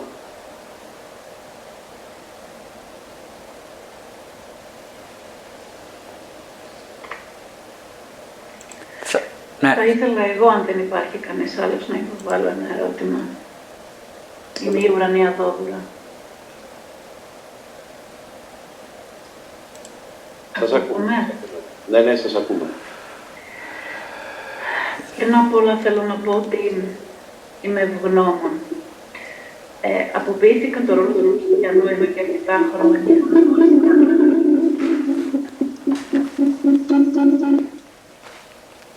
Και οφείλω να σας πω ότι έχω πολύ καλύτερη σχέση με τον εαυτό μου από τότε και είμαι πολύ ευχαριστημένη σήμερα. Σας είμαι πραγματικά ευγνώμων για ό,τι μοιραστήκατε σήμερα, βομβαρδίσατε το νου μου, την καρδιά μου και την ψυχή μου. Ε, το ερώτημα που θα ήθελα να θέσω είναι το εξής. Εάν ο Θεός είναι ολότητα, είναι το συν, τα πάντα, και αν εμείς είμαστε μέρος αυτής της ολότητας, ο Θεός με την ελευθερία που μας παρέχει μας δίνει ακόμη και αυτό το να έχουμε την ψευδέστηση ότι μπορούμε να είμαστε κάτι έξω από αυτό. και μπορεί εγώ σήμερα να ζω απόλυτα αυτή την ψευδέστηση. Λέω όμως το εξής. Εάν όντως ο Θεός είναι ολότητα, τότε γιατί; Ο άσωτος Υιός και εμείς μέρος αυτής της ολότητας. Και ο άσωτος Υιός πρέπει να είναι πυρέτη και άξιος Υιός. Είπατε χαρακτηριστικά ότι είναι ένα τίποτα. Ε, και αν πάλι ο Θεός είναι ολότητα και είναι τα πάντα, ε, αναφέρω χαρακτηριστικά λόγια σας που αναφέρατε σήμερα, ότι ο σατανάς είναι υπαρκτή οντότητα. Πώς αυτή η υπαρκτή οντότητα, ο σατανάς, χωράς σε αυτή την ολότητα που είναι μόνο αγάπη. Θα σταματήσω εδώ και πάλι σας ευχαριστώ θερμά για το σημερινό. Ε, ακούγομαι, όχι, α, συγγνώμη. Τώρα ακούγομαι, ακούγομαι τώρα, σωστά, ακούγομαι, ναι, εντάξει. Ε, κοιτάξτε, ο, ε, νομίζω ότι είναι, αυτο, α, δεν είναι αυτονόητο, δεν είναι αυτονόητο ακριβώς, αλλά ε, οι άνθρωποι έχουμε το αυτεξούσιο. Έχω πει πολλές φορές κι εγώ ότι και από τη δουλειά μου, από την ιδιότητά μου σαν ψυχοθεραπευτής, πάρα πολλές φορές με συγκλονίζει, μπαίνω στη θέση, δηλαδή αν ήμουνα, ε, ο πολλές φορές γίνομαι ο ιεροξηταστής στον Δοστογεύσκη. Παίρνω τη φωνή του ιεροξηταστή. Όταν διαβάζω τον ιεροξηταστή, σκέφτομαι ότι είμαι εγώ ιεροξηταστή. Τι λέει ο ιεροξηταστή. Ανεθυματίζει το Χριστό. Ανεθυματίζει το Χριστό. Γιατί δίνεις αυτούς τόσο αυτεξούσιο; Μα δεν το αξίζουν, ούτε να τους αγαπάς. Ούτε να τους ελευθερώ, ούτε να σέβεσαι την ελευθερία τους. Γιατί σέβεσαι την ελευθερία τους, Γιατί τους έδωσες ελευθερία, αφού δεν αξίζουν τίποτα. Αυτό λέει ο ιεροξηταστή, αυτό λέει νομίζω ο διάβολος. Αυτό. Νομίζω ότι εμείς ε, για μένα και για μας είναι ασύλληπτο να καταλάβουμε γιατί ο Θεός μας έδωσε ελευθερία. Είναι ασύλληπτο. Και το λέω με πάση επίγνωση. Για μένα είναι ασύλληπτο. Δεν μπορώ να καταλάβω. Αναρωτιέμαι γιατί. Γιατί. Και γιατί να μας κάνει τόσο ελεύθερος. Εγώ ταυτίζομαι απόλυτα με τον ιεροξηταστή του Ντοστογεύσκη. Πάρα πολλές φορές αναθεματίζω που μου, μου έχω αυτούς τους θεραπευόμενους που έχω οι οποίοι δεν, δεν, δεν εκτιμούν καθόλου την ελευθερία τους, δεν την εκτιμούν. Και λέω, Θεέ μου, γιατί μου τους έστειλες σε μένα αυτούς, τους θεραπευόμενους; Τι τους κάνω εγώ αυτούς; Τους πετάξω να πω να άντε γεια. Αυτή είναι η δική μου συγκρουσιακότητα λοιπόν. Την οποία ε, εν ελευθερία χρειάζομαι να τη χειριστώ και να την αντέξω. Φοβερά δύσκολο. Φοβερά δύσκολο. Αν κάτι είναι δύσκολο, ανάμεσα σε όλα τα υπόλοιπα, είναι ότι ανα πάσα στιγμή έχω ένα φοβερό εμπόδιο στη ζωή μου. Τρομακτικό εμπόδιο. Ο, έναν άνθρωπο ο οποίος μου κάνει, μου κάνει τη ζωή αβίωτη. Και αυτός είμαι εγώ. Δεν ξέρω τι να κάνω με αυτόν τον άνθρωπο. Δεν ξέρω τι να κάνω. Ε, είναι, είναι ευδέλεγμα της ερημόσεως αυτός ο άνθρωπος που έχω μέσα μου. Αυτός ο άνθρωπος λοιπόν πώς είναι δυνατόν να του δόθηκε τόση ελευθερία και να έγινε αυτή η ελευθερία τόσο μα τόσο σεβαστή; Πώς είναι δυνατόν, δεν μπορώ να το εξηγήσω. Πραγματικά αναρωτιέμαι. Δεν ξέρω. Μα, ο λόγος που δεν ξέρω είναι γιατί δεν έχω αγάπη. Ούτε ξέρω τι είναι η αγάπη.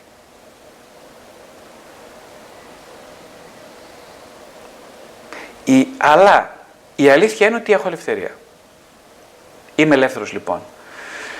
Ακριβώς λοιπόν με τον ίδιο τρόπο και ο, όπως λέει πολύ ωραία η, η παράδοσή μας, ο διάβολος η θελημένα αποσχηματίστηκε από άγγελος φωτός. Εν ελευθερία.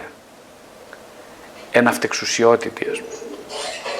Διαχώρισε τη θέση του και είπε, οπ, όπως ακριβώς είναι και ο άνθρωπος, ο Αδάμ, η Εύα κλπ. Είπανε, δεν με νοιάζει καθόλου, εγώ δεν θέλω, την, δεν θέλω, εγώ θέλω να είμαι ο πρώτος. Τελικά απαρνούμε την ελευθερία μου. Εν ελευθερία. Ε, δεν είναι φοβερό, συγκλονιστικό. Εν ελευθερία, όντως αποποιούμε την ελευθερία μου και φεύγω. Και τι χάνω. Είμαι ελεύθερος να χάσω την ελευθερία μου. Ναι, είμαι ακριβώς αυτό. Αυτό που συμβαίνει σήμερα κάθε μέρα σε όλους μας, το ξέρετε. Εν ελευθερία αποποιούμε την ελευθερία μας. Αυτό δεν κάνουμε. Θα μου πεις είναι δυνατόν να είσαι ελεύθερος να αποποιεί την ελευθερία του; Όχι, δεν είναι δυνατόν. Ένας όμως που έχει το αυτεξούσιο, ναι, είναι δυνατόν να αποποιείται κάθε μέρα την ελευθερία του. Ε, αυτό λοιπόν έκανε και ο, ο, ο αγαπητός μας που μας μισεί, ο διάβολος, αυτό ακριβώς έκανε. Και αυτό κάνουμε και εμείς κάθε μέρα επίσης. Ε, για να μην τα φορτώνουμε όλα, όπως λένε και οι πατέρες, στον ε, τέτοιο, στον αντικείμενο. Αυτά κάνουμε και εμείς κάθε μέρα. Δεν είναι δηλαδή αυτός που μας φταίει. Κάθε μέρα αυτό δεν κάνω. Κάθε μέρα. Το θέμα είναι συνειδητοποιώ πότε, πώς το κάνω και γιατί το κάνω. Το συνειδητοποιώ. Αυτό είναι το ερώτημα. Συνειδητοποιώ λοιπόν τον τρόπο με τον οποίο μεταχειρίζομαι την ελευθερία μου κάθε μέρα. Έχω επίγνωση αυτού. Η επίγνωση γι' αυτό είναι τόσο σοβαρό πράγμα. Γι' αυτό νομίζω ότι ο Χριστός εκτιμάει τους, τους εν επιθυμία επιγνώντες εαυτών. Γι' αυτό τους εκτιμάει. Γιατί τους εκτιμάει, γιατί αυτοί οι άνθρωποι ε, έχουν ελπίδα ακόμα. Η ελπίδα τους είναι ότι η επιθυμία είναι ζωντανή και δεν πέθανε. Άρα ο Χριστός είναι ζωντανός και δεν πέθανε. Ο Χριστός δεν είναι ζωντανός για όλους. Έχει πεθάνει. Το ξέρετε αυτό; Έχει πεθάνει. Ο Χριστός είναι σαν τον υδράργυρο. Δεν μπορεί να τον πιάσεις. Δεν πιάνεται. Ε, αλλά και ο βαθύτερος εαυτός μου είναι σαν τον υδράργυρο. Δεν πιάνεται. Γλιστράει συνέχεια από τα χέρια μου. Έχει δοκιμάσει να πιάσει υδράργυρο; Δεν μπορεί να τον πιάσετε με τίποτα. Εγώ δοκιμάζω, ήμουν παιδάκι. Ο πατέρα μου είναι οδοντίατρος και έχει υδράργυρο πολύ στο οδοντιατρίο και έκανα πειράματα με το υδράργυρο. Και στενοχωριόμουν πάρα πολύ που δεν μπορώ να τον πιάσω. Και ήμουν τσαντισμένος. Από την άλλη, την ώρα που τσαντιζόμουν σαν παιδί που δεν μπορώ να πιάσω τον υδράργυρο, ήμουν πολύ χαρούμενος γιατί κάτι επιτέλους δεν μπορώ να πιάσω. Και βίωνα από μικρός αυτή τη συγκρουσιακότητα. Καταλαβαίνω, από μικρός ήμουν δηλαδή, το ίδιο το, αυτό το τεφαρίκι που είμαι σήμερα. Δεν, ζούσε μια συγκρουσιακότητα συνεχή, αλλά τη λάτρευα τη συγκρουσιακότητα αυτή. Τη λάτρευα. Σαν να μου έδειχνε ότι είναι ο σωστός ο δρόμος. Πάντα η συγκρουσιακότητα για μένα λέει ότι υπάρχει, είναι σωστός ο δρόμος. Οι άνθρωποι απλά τη φοβόμαστε, δεν τη θέλουμε με τίποτα. Ο Χριστός όμως τη χρειάζεται, τη θέλει, την αγαπάει, την ποθεί, δεν είναι ο Χριστός συγκρουσιακότητα. Όχι. Ο Χριστός είναι η απόλυτη συμπερίληψη. Απλά η συγκρουσιακότητα μας δείχνει ένα δρόμο κινούμενης επιθυμίας. Και αυτό αγαπάει ο Χριστός. Την εγκινήσει επιθυμία. Η οποία υπάρχει, εγκυμονείται μόνο στη συγκρουσιακότητα. Δεν εγκυμονείται πουθενά νου. Όπου εκτός συγκρουσιακότητας υπάρχει ασφάλεια. Όπου υπάρχει ασφάλεια υπάρχει θάνατος. That's it. Ένα και ένα κάνουν δύο. Ας πάμε σε μια άλλη ερώτηση, παρατήρηση κλπ. Θα μπορούσα να, να πάρω το λόγο; Ε, βεβαίως. Ε, χαίρομαι πολύ που είμαι εδώ και με ευγνώμων, ειλικρινά. Ε, αυτό τώρα που ε, ήταν που ήθελα να βρεθώ λίγο στον νόμο, αλλά αναφερθήκατε για τη σύγκρουση και ναι. Ε, ο νόμος ε, τώρα με, με, με, πήγε λίγο και στα παιδιά που κάποια ηλικία θέλουν τους, κανό, τους κανόνες, ας πούμε, που λένε πρέπει, πρέπει ας πούμε, να κάνουμε αυτό ή να κάνεις αυτό. Τελικά ο νόμος είναι μια μετάβαση στο ότι αργότερα να μπορέσω να αφήσω τον νόμο εν επίγνωσή μου και να, να φτιάξω ξεσαγωγικά έναν νόμο μιας βαθιάς μου επιθυμίας, κάπως έτσι, δεν ξέρω. Γιατί νιώθω ότι ε, και εγώ, εντάξει, που είμαι, πολλές φορές με πιάνω ότι είμαι εκτός ε, πολλών πραγμάτων, κανόνων, νόμων, είμαι στο χάος κινούμε. Και λέω όντως, ο νόμος δηλαδή ίσως ανοίγει μια, ένα, ένα δρόμο. Αλλά μετά αυτό το δρόμο δεν πρέπει να είμαι ικανός να τον ε, αφήσω, δεν ξέρω. Εκεί, εκεί, εκεί προβληματίζομαι τώρα. Και αναφορικά με τη σύγκρουση είναι και το πόσο ε, ε, πώς να το πω, νιώθω αρκετά ασφαλής με το δεξί και το αριστερό μέρος του σταυρού, ώστε να μπορέσω να σταθώ πάνω στο σταυρό. Δεν ξέρω. Αυτά με προβληματίζουν. Ναι. Ευχαριστώ. Ωραία. Ευχαριστώ για τις ερωτήσεις που κάνετε.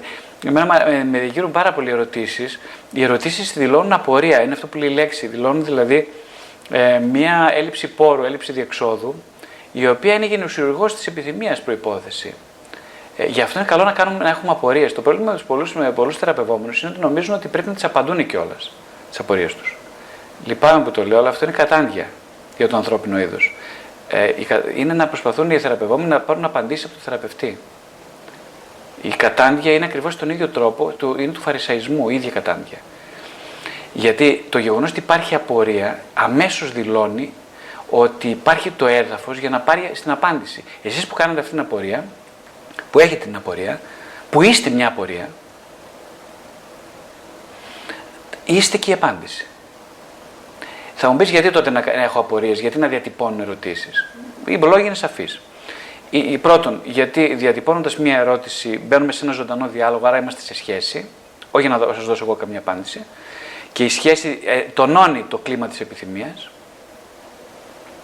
Και ο δεύτερος λόγος είναι γιατί ε, ζώντας εν απορία και διατυπώνοντας μέσω του λόγου το σημενόμενο, το, συγνώμη, το σημαίνον που είναι η, η λεκτική αγωνία σας, ε, δίνει νόημα στη ζωή σας. Ε, τρεφόμαστε μέσα από τα σημαίνοντα, λέει η ψυχανάλυση. Ε, γι' αυτό λέει και ο Χριστός, δεν ζει μόνο με άρτο άνθρωπος, αλλά με το λόγο που βγαίνει από το στόμα του Θεού. Γιατί το σημαίνουν, που πάντα βέβαια έχει ένα σημενόμενο, ε, ε, τρέφει την ψυχή. Ο λόγος, αυτό που, αυτή που μιλάω, ο λόγος που συγκινούμε είναι γιατί αυτή τη στιγμή είμαι, δεν έχω γνώσεις. Είμαι εν επιγνώση, μερική βέβαια, αλλά εν μερική επιγνώση και αυτό μου αρκεί, είναι η τροφή. Αν δεν υπήρχε ο λόγος, αν δεν, υπήρχατε, δεν υπήρχατε εσείς και δεν υπήρχε η διελκυστίνδα αυτή στην οποία να κινούμε, δεν θα υπήρχε νόημα στη ζωή αυτή την, αυτές τις δύο ώρες. Καταλάβατε; Οπότε ναι, οι θεραπευόμενοι, όλοι όσοι είμαστε θεραπευόμενοι και θέλουμε απαντήσεις, είμαστε ανόητοι. Είμαστε ανόητοι. Ε, ένας στόχος λοιπόν της επιθυμίας είναι να μας βγάλει από αυτήν την ανοησία. Να μας βγάλει. Ο Χριστός όταν το ρωτάνε, ρωτάει ο Πιλάτος, και τι είναι η αλήθεια, δεν απαντάει. Πρώτον γιατί η ερώτηση είναι βλακώδης. Δεύτερον γιατί ο Χριστός είναι. Από τη στιγμή που κάποιος είναι δεν χρειάζεται να απαντήσει. Δεν χρειάζεται απάντηση. Άρα και μόνο η δήλωση ότι έχω απορία δηλώνει ότι αυτή τη στιγμή που απορώ δεν είμαι. Αφού έχω απορία δεν είμαι, καταλάβατε. Είμαι εν δυνάμει όμως. Και αυτό έχει αξία. Σας ευχαριστώ λοιπόν πολύ για την απορία. Πάμε κάπου άλλο, θέλετε.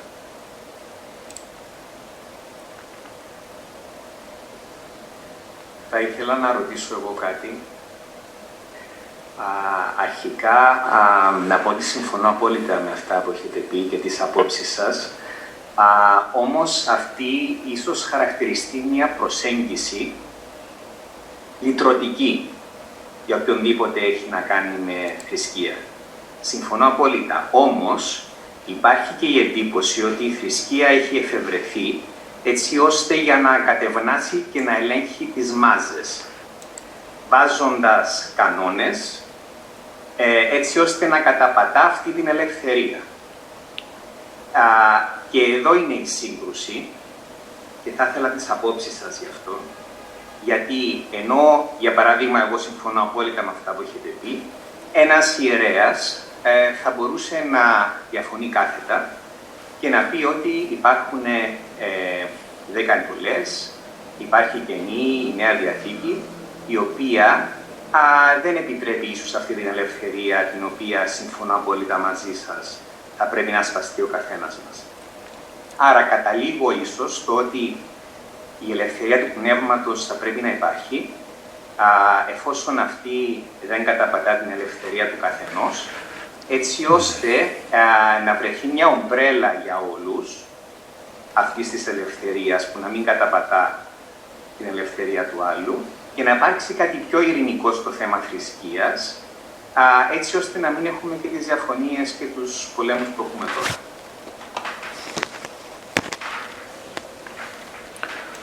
Ευχαριστώ πάρα πολύ. Ωραία, ναι. Ωραία. Είναι αυτό που λένε, ε, πώς το λένε, ε, ε, δεν θυμάμαι τώρα μια φράση που θυμηθώ. Ε, κοιτάξτε, ε, ναι, καθώς ότι δεν μπορεί να διαφωνήσω με έναν ιερέα, ε, είναι, θα είναι πολύ ευχάριστο, γιατί ε, και μόνο η διαφωνία δηλώνει ότι ο ιερέας ξέρει κάτι βαθιά που εγώ δεν γνωρίζω. Άρα θα ανταποκρίνεται σε μια επιθυμία μου, σε μια πορεία μου που εγώ ακόμα ήδη δεν έχω έρθει σε επαφή μαζί της. Και δεύτερον σημαίνει ότι και εγώ ε, γνωρίζω κάτι, είμαι σε επαφή με κάτι που ο ιερέας έχει αποθήσει. Άρα και εκείνος δεν είναι σε επαφή μαζί του. Αυτός είναι ο λόγος που θα διαφωνήσουμε αρχικά, μιλώντας λίγο αναλυτικά. Ε, θα, θα, θα, απορρίσουμε, θα διαφωνήσουμε λοιπόν στο βαθμό που ο καθένας εκπροσωπεί ένα κομμάτι της σκιάς του άλλου. Αυτή είναι η αρχική μας διαφωνία. Οπότε καταλαβαίνω ότι είναι φοβερά παραγωγική. Αν το δούμε έτσι. Αν δεν το δούμε έτσι και το δούμε λίγο φαρισαϊκά πάλι μιλώντας, δηλαδή ότι Α, όχι, εγώ έχω δίκιο, εγώ ξέρω περισσότερα, όχι, εσύ ξέρεις περισσότερα, ε, απλά κρίμα, θα παραμείνουμε πάλι σε μια αίσθηση αυτοδικαίωσης η οποία δεν αναπαράγει ποτέ την επιθυμία. Ποτέ, ποτέ, ποτέ. Απλά την καταπνίγει. Δεν έχουμε να κερδίσουμε τίποτα. Οπότε ναι, η αλήθεια είναι ότι όταν διαφωνούμε σημαίνει ότι είμαστε και οι δύο ενεργοί, ο ένας μέσα στη σκιά του άλλου. Και αυτό είναι πάρα πολύ σπουδαίο, πάρα πολύ όμορφο, εξαιρετικό. Οπότε λοιπόν, αυτό είναι το κομμάτι όσον αφορά το, το μεταθεωρητικό κομμάτι της διαφωνίας. Το κομμάτι τώρα της, ε, της θρησκείας, ναι, πραγματικά πιστεύω, αυτό συμφωνώ με αυτό που νομίζω ο Γιούγκ το έχει πει σαν το βιβλίο του, ότι, ε, πώς το έχει πει συγκεκριμένα, ότι από τη στιγμή που θεσμοθετήθηκε το ζωντανό νερό μέσω της θρησκείας, έπαψε να είναι μαγικό. Νομίζω είναι περίπου διατύπωση του Γιούγκ αυτή. Δηλαδή, ό,τι θε, η αλήθεια που θεσμοθετείται, παύει να είναι αλήθεια. Λέει ο Γιούγκ. Και είναι εξαιρετικό αυτό που λέει, συγκλονιστικά. Α, ε, κοιτάξτε, η γλώσσα της ανάλυσης, της ψυχανάλυσης, της, της, ψυχανάλυσης, του, της, ανάλυσης του, ε, της ε, ψυχολογίας του βάθους, είναι εξαιρετικά, εξαιρετικά συμβατή με τη γλώσσα του Χριστού μέσα της Κοινής Διαθήκης. Είναι εξαιρετικά συμβατή. Ε, δηλαδή ε, είναι φοβε, τρομακτικό το ότι η θρησκεία, δηλαδή η θεσμοθετημένη ε, θρησκευτικότητα, έχει τεχνικά και τεχνητά μπει σε αντίποδα ε, της, ε, της θεωρίας που, που, που εφεύρε το ασυνείδητο. Για μένα είναι εντελώς παράλογο αυτό. Εντελώς παράλογο. Δηλαδή ο Χριστός είναι η βασική εκπροσώπηση της ασυνείδητης επιθυμίας στον άνθρωπο. Οπότε αν εγώ, ε, πώς το λένε, θεσμοθετήσω ένα Χριστό που αυτό έγινε, γιατί ε, μάλλον αυτό εννοείτε κι εσείς και πολύ σωστά το λέτε, ότι θεσμοθετήσαμε ένα Χριστό για να το σκοτώσουμε. Αυτό λέει και ο Δοστογεύσκη μας στο, στο αδερφή Καραμάζο, ότι θεσμοθετούμε ένα Χριστό, ε, τον δίνουμε με τα ρουχαλάκια που θέλουμε για να το σκοτώσουμε. Ένας νεκρός Χριστός, μια μούμια του Χριστού, δεν είναι ποτέ επικίνδυνη ε, για μας, τους εξουσιάζοντες. Ε. Ένα. Αυτό ισχύει για κάθε ιερατείο. Δεν ισχύει για όλα τα ιερατεία. Ε, Ένας ιερέας λοιπόν, αν τολμούσε να το πει, που νομίζω υπάρχουν πολλοί, πολλοί εξαιρετικοί ιερείς και εξαιρετικοί θαραλέοι, θαραλέοι άνθρωποι, ε, επιθυμούντες ιερείς, οι οποίοι ε, δεν θα διαφωνούσαν δυστυχώς μαζί μου με όλα αυτά που λέω. Οπότε δεν θα μπαίναμε σε ένα παραγωγικό διάλογο, γιατί θα συμφωνούσαν απόλυτα. Ε, αυτοί, αυτοί όμως με τους οποίους διαφωνούσα, θα ήταν καλό, ας πούμε και εγώ και εγώ μαζί με αυτούς, να, να, να υπερβούμε λίγο το λόγο της διαφωνίας μας και να πάμε λίγο στο τι δεν γνωρίζουμε για μας. Τι δεν γνωρίζουμε για μας. Τι δεν γνωρίζουμε για μας. Ε, ναι, αν είναι αιρετικό λοιπόν αυτό που λέω ότι η θεσμοθετημένη θρησκεία ε, είναι μία απάλληψη της ανθρώπινης συγκρουσιακότητας, άρα μία προσπάθεια να απαλληφθεί ό,τι πιο ζωντανό έχουμε μέσα μας, ε, τότε να το δούμε, να το ξανασυζητήσουμε. Η δικιά μου άποψη είναι αυτή. Ε, προσέξτε, εγώ πηγαίνω στην εκκλησία, είμαι άνθρωπος που σέβομαι απόλυτα την ιερότητα, την ιερουργία, την, συμβολο, την απόλυτη αυτή καταπληκτική ε, πανδεσία συμβόλων και νοημάτων που ενεργείται στον χώρο της Εκκλησίας. Είναι συγκλονιστικό για μένα αυτό που συμβαίνει στην Εκκλησία. Όχι για μένα για, και για πολλούς άλλους. Για μένα είναι συγκλονιστικό. Συγκλονίζομαι. Είναι τιμή μου που είμαι εκεί. Αλλά άλλο αυτό που λέω τώρα και άλλο το ότι η θεσμοθέτησή της ε, ε, οτιδήποτε θεσμοθετείται, ρε παιδί μου, πώς να σου το πω, είναι πολύ απλό. Ε, και στο γάμο, δεν λένε τώρα να πιάσω το πόδι της γυναίκας. Πώς το πιάνω το πόδι της γυναίκας μου, λέει, και είναι σαν να πιάνω το δικό μα, δεν λένε οι παντρεμένοι. Ε, έτσι δεν λένε. Τι σημαίνει αυτό; Τι σημαίνει αυτό; Είναι το ίδιο ακριβώς που λέμε. Πιάνω το πόδι της γυναίκας μου και τι έχει το πόδι της γυναίκας σου; Το πόδι της γυναίκας πια το, δεν το, έχει στη θέσμο. Ο γάμος είναι μια ασφάλεια για σένα. Είναι μια ασφάλεια. Δηλαδή, είναι ένας τρόπος να παραμείνεις εν ζωή πεθαμένος. Αλλά με την έννοια της ασφάλειας. Εάν ο γάμος λοιπόν είναι για σένα αυτός, αν αυτός, βεβαίως θα είσαι νεκρός. Ε, αφού είσαι νεκρός και το πόδι της γυναίκας σου είναι νεκρό. Με αυτή την έννοια λοιπόν, κάθε θεσμοθέτηση, κάθε εξασφάλιση του ναρκιστικού ιδεώδους που έχουμε, με μαθηματική ακρίβεια οδηγεί στο θάνατο της επιθυμίας. Με αυτή την ακριβώς την έννοια λοιπόν, ναι, η θρησκευτικότητα, όχι η ουσία της θρησκευτικότητας που είναι το ρελιγκάρε, όχι αυτό. Όχι, εκείνο είναι συγκλονιστικά ιερό αυτό. Η, η, η, η, η χρησιμοποίηση της ιερότητας του ρελιγκάρε ναι, είναι απάνθρωπο. Και ταυτόχρονα τόσο πολύ ανθρώπινο. Να πιε μια, να μια ακόμα συγκρουσιακότητα. Ναι, είναι δεδομένο. Αν κάνω έρωτα με τον ίδιο άνθρωπο 25 χρόνια, ας πούμε, ε, ναι, ρε παιδί μου, κάποια στιγμή δεν τα πω τώρα κλπ. Αυτό δηλώνει βέβαια, για να το πάμε στον τομέα των σχέσεων, ότι κάνω έρωτα με την ίδια γυναίκα, σημαίνει ότι έχω βαρεθεί τον εαυτό μου, οπότε έχω βαρεθεί και εκείνη. Αν εγώ είμαι ζωντανός άνθρωπος, ένα κινούμενο επιθυμιών, θα δυσκολευτώ να βαρεθώ τη γυναίκα μου στον βαθμό που και εκείνη δεν έχει βαρεθεί τον εαυτό της. Δεν ξέρω αν καταλαβαίνετε τι λέω. Οπότε, ναι, μπορεί να είσαι 20 χρόνια παντρεμένος, 25-30 και να είσαι ακόμα ερωτευμένος. Και ξέρετε σε ποιους ε, έχω παρατηρήσει ότι συμβαίνει αυτό. Σε έγχριστου ανθρώπους συμβαίνει αυτό. Αλλά όχι τέτοιους σαν και αυτούς που μίλησα σήμερα. Μιλάω για πραγματικά έγχριστου. Δηλαδή ανθρώπους που Πώς να σου πω, είναι ερωτικοί άνθρωποι σε όλη τη διάρκεια της ζωής τους. Είναι 75 χρόνων αυτοί οι άνθρωποι και πιάνουν το χέρι της γυναίκας τους και λένε Τι ωραίο χεράκι. Δόξα τω Θεώ που μου έδωσε το χεράκι. Ναι. Ξέρετε, δηλαδή δεν είναι πεθαμένοι. Καταλαβαίνετε, αυτοί είναι έχρηστοι άνθρωποι. Ε, ζουν σε μια διακινδύνευση. Δεν έχουν επαναπαυθεί στην εικόνα τους, ρε παιδί μου. Δεν τους λέει τίποτα, να το πούμε πολύ απλά. Έχουν φάει τα χάμπουργκέρ τους, έχουν φάει τις μακαρονάδες τους, έχουν πλουτίσει, έχουν κάνει. Εντάξει, δεν τους αρκούν. Καλά όλα αυτά. Δεν λέω πάρα πολύ ωραία. Καλά και ο πλούτος. Ο Χριστός δεν κατακρίνει κανένα πλούτο, δεν κατακρίνει τίποτα. Δεν κατακρίνει τον πλούτο, δεν κατακρίνει ούτε την ε, τέτοια, πώς το λένε. Α πούμε, κατακρίνει, ε, κατακρίνει. Ε, μέσα στον νόμο είναι ας πούμε, η απαγόρευση της μοιχείας. Γιατί είναι η μοιχεία κακό πράγμα, να το πούμε έτσι. Γιατί η μοιχεία παραπέμπει στον ταμπού της αιμομηξία. Γι' αυτό είναι κακό. Δηλαδή, ε, ουσιαστικά καταλύει ένα από τους νόμους του ασυνειδήτου. Αυτό κάνει η μοιχεία. Γι' αυτό είναι κακό η μοιχεία. Η μοιχεία είναι μια μεταμφιεσμένη παραβίαση του ταμπού της αιμομηξίας. Οπότε με αυτήν την έννοια είναι κακό, ναι. Δεν μπορείς να πας με τη μάνα σου, ρε αγόρι μου, δεν μπορείς. Δεν μπορείς, απαγορεύεται. Απαγορεύεται για, ασυνείδη, για ψυχολογικούς, για ε, ε, ενδοψυχικούς λόγους. Πέρα από τους ε, κοινωνικούς και τους άλλους, τους ειδικούς. Θα είπα να σου πω, είναι το ίδιο ακριβώς σαν να λέμε τώρα, αν πηδήξω εγώ από τον πέμπτο που είμαι εδώ, θα σκοτωθώ. Γιατί απαγορεύεται, γι' αυτό απαγορεύεται. Καταλάβατε. Δεν είναι κακό να πηδήξω. Πίδα, να, πίδα. Πίδα, ελεύθερος δεν είναι να πηδήξεις. Πίδα. Θες να ζήσεις; Αυτό λέει ο Χριστός. Θέλεις; Ωραία, μην πηδάς καλύτερα. Με αυτή την έννοια, αυτό είναι νόμος. Μην πηδάς. Θα πεθάνεις. Δεν είναι ηθικό το ζήτημα.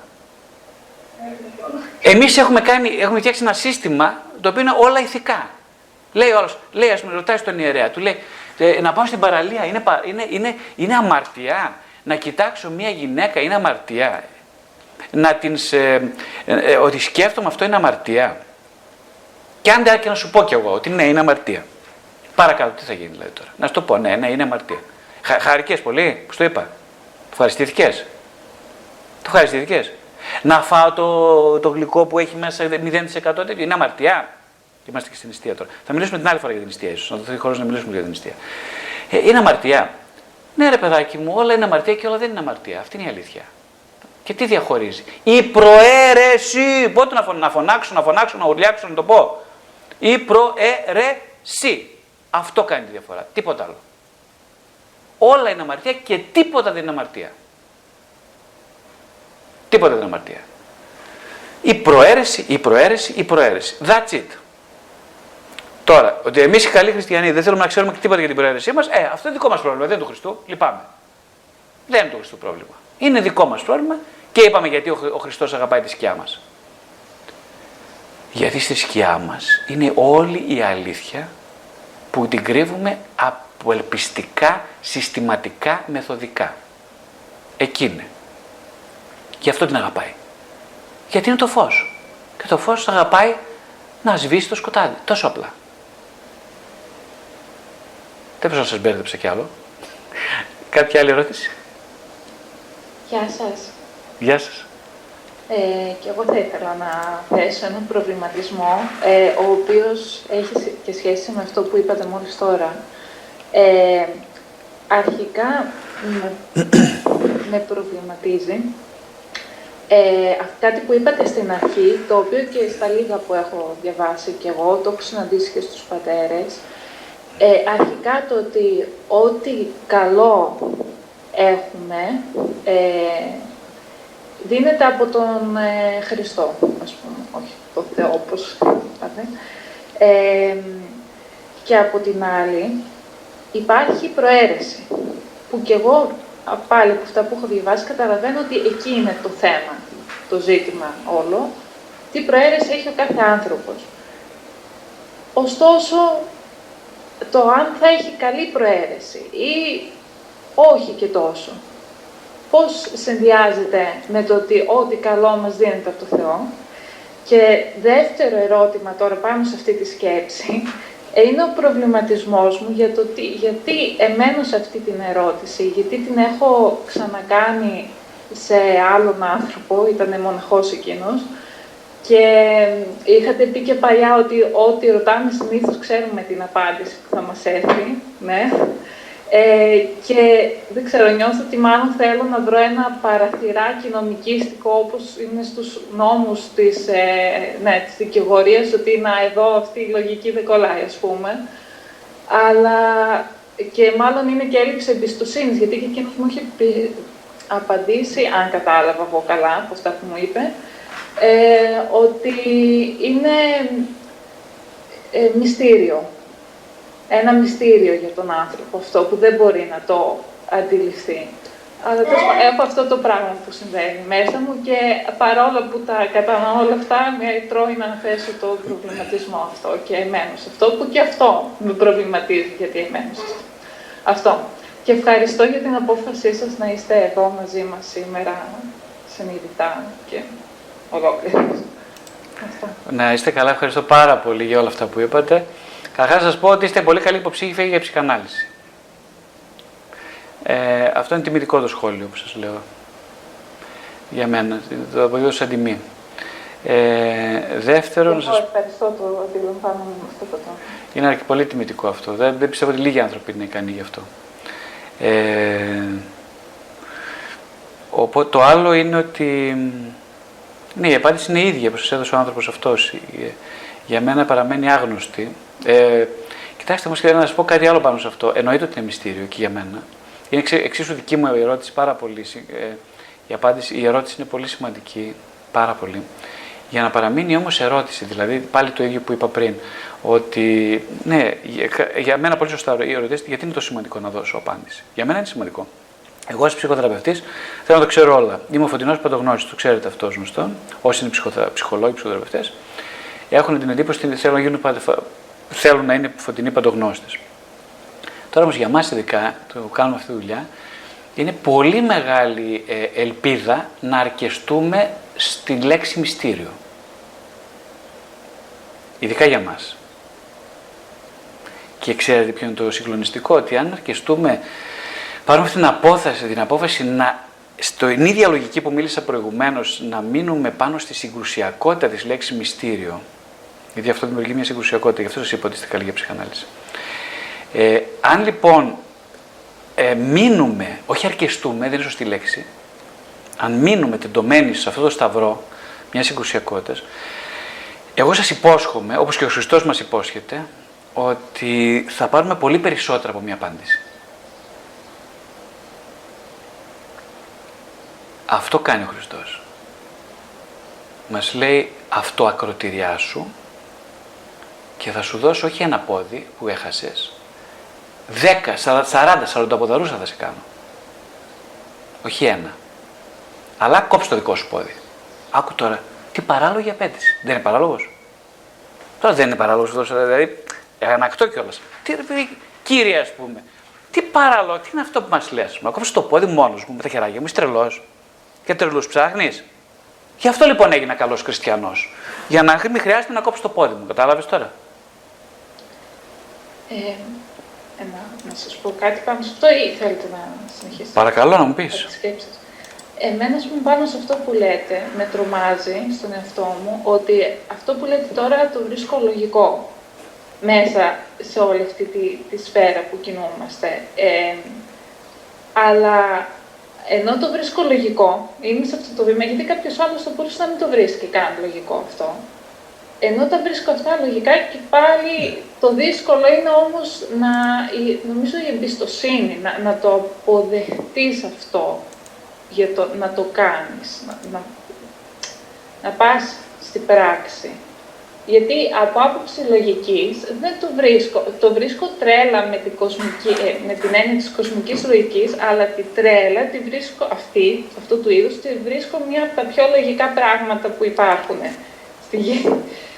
Αλλά και πάλι είναι δύσκολη αυτό, η εμπιστοσύνη. Το, μάλλον είναι θέμα βιώματος. Έτσι καταλαβαίνω. Ε, συγγνώμη τώρα που μονοπολώ το χρόνο, αλλά μου είχε κάνει πολύ εντύπωση όταν είχα διαβάσει ένα βιβλίο ε, «Ο Γέροντας, ο Γκουρού και ο Νέος» για τον Άγιο Παΐσιο, και μου είχε μείνει ότι πολλά από τα πράγματα, γιατί και αυτός που το έγραφε είχε πολλές αναζητήσεις έτσι και με το νου του, ορθολογιστικές και μη και βιωματικές, γιατί αυτός πήρε το ρίσκο για να ψάξει ο ίδιος. Ε, ερωτήματα που έθετε στον Άγιο Παΐσιο, του ερχόταν η απάντηση με βιωματικό τρόπο, μέσω ε, παρεμβάσεων του Αγίου Παϊσίου, α, δεν ξέρω, τώρα πώς ονομαζόταν οράματα ή οτιδήποτε και αυτό που έλεγε μέσα ότι αυτό που μπορούσε να καταλάβει η ψυχή του μέσα από αυτά τα βιώματα έτρεχε ο νους από πίσω για να του προφτάσει. Οπότε, μάλλον ναι, είναι όσο και να θέτω εγώ ερωτήματα με το νου μου, δεν έχει. Τελικά αυτό που λέτε κι εσείς είναι ανόητα. Αλλά αυτό, πώς, πώς κάνεις το, το βήμα να, για να μπει σε αυτό το χώρο, να, το μετέωρο βήμα. Καταρχάς, ε, μου αρέσει πάρα πολύ ο τρόπος που σκέφτεστε. Οφείλω να ομολογήσω. Ε, μου αρέσει με την έννοια ότι ε, μοιάζει να ζείτε σε μια συγκρουσιακότητα η οποία έχει νοητικό υπόβαθρο από τη μία, αλλά όχι μόνο. Αυτό με συναρπάζει, εμένα προσωπικά, ε, αλλά είναι, είναι όλο αυτό, θα, και αν δηλαδή μου επιτρέπατε να σας δώσω μια συμβουλή, αν μου το επιτρέπατε, θα ήταν ε, να παραμείνετε μετέωροι. Το οποίο ξέρω ότι είναι πολύ δύσκολο αυτό που λέω, αλλά αυτή είναι η συμβουλή μου, να παραμείνετε μετέωροι σε αυτό. Δηλαδή, είναι αυτό που λέω ε, για στο θεραπευόμενο μου για σχέση με τα όνειρα. Τα πιο σημαντικά όνειρα, αλίμονο και αν προσπαθεί κανείς να τα απαντήσει, αλίμονο. Θα πρέπει να παραμείνει κανείς ένα πορεία, να τα έχει στο μυαλό του συνέχεια όπως ας πούμε ο εραστής έχει στο μυαλό του την ποθούμενη γυναίκα του, τη γυναίκα, ε, και την σκέφτεται, την φαντασιώνει, ας πούμε, τη λέει πώς θα της κάνω έρωτα τώρα. Θα σκέφτεται, έχει κάνει έρωτα με το μυαλό του 20 φορές, σωστά; Έχει κάνει 20 φορές με το μυαλό του έρωτα και λέει τώρα θα της κάνω εκείνο, μετά θα της κάνω αυτό, μετά εκείνο, μετά θα μου κάνει αυτό, εγώ θα της κάνω... Πω, πω, πω, πω, τι ωραία, τι ωραία, τι ωραία, τι ωραία, τι ωραία. Και ζει το φαντασιακό αυτό ο εραστής. Ε, όσο ζει το φαντασιακό είναι εραστής. Όσο φύγει από αυτό, ε, μετά θα γίνει κάτι άλλο. Έρχεται το πραγματικό ε, και τότε δεν γίνεται εραστής, φεύγει από, την, ε, από αυτή την κατηγορία του εραστή και γίνεται ένας που μπορεί και πραγματώνει, έχει την πιθανότητα να πραγματώσει την αγάπη. Τότε θα της κάνει έρωτα, ε, όχι για να παραμείνει σε μια κατάσταση ιδεατού, αλλά για να την γνωρίσει καλύτερα ως πρόσωπο, τη γυναίκα. Θα γίνει και ο ίδιος, για να γίνει και ο ίδιος λίγο γυναίκα, συμβολικά μιλώντας. Και τότε ολοκληρώνεται. Γίνεται ένα αντρόγινο αυτός ο εραστής μέσα από τον έρωτα και ως αντρόγινο ολοκληρώνεται και δεν τον νοιάζει πια να φαντασιώνει το σώμα της γυναίκας. Γιατί έχει υπερβεί την επιθυμία του σώματος. Αυτά μου ήρθα να σας πω τώρα. Συγγνώμη. Ας πάμε λίγο παρακάτω. Ευχαριστώ.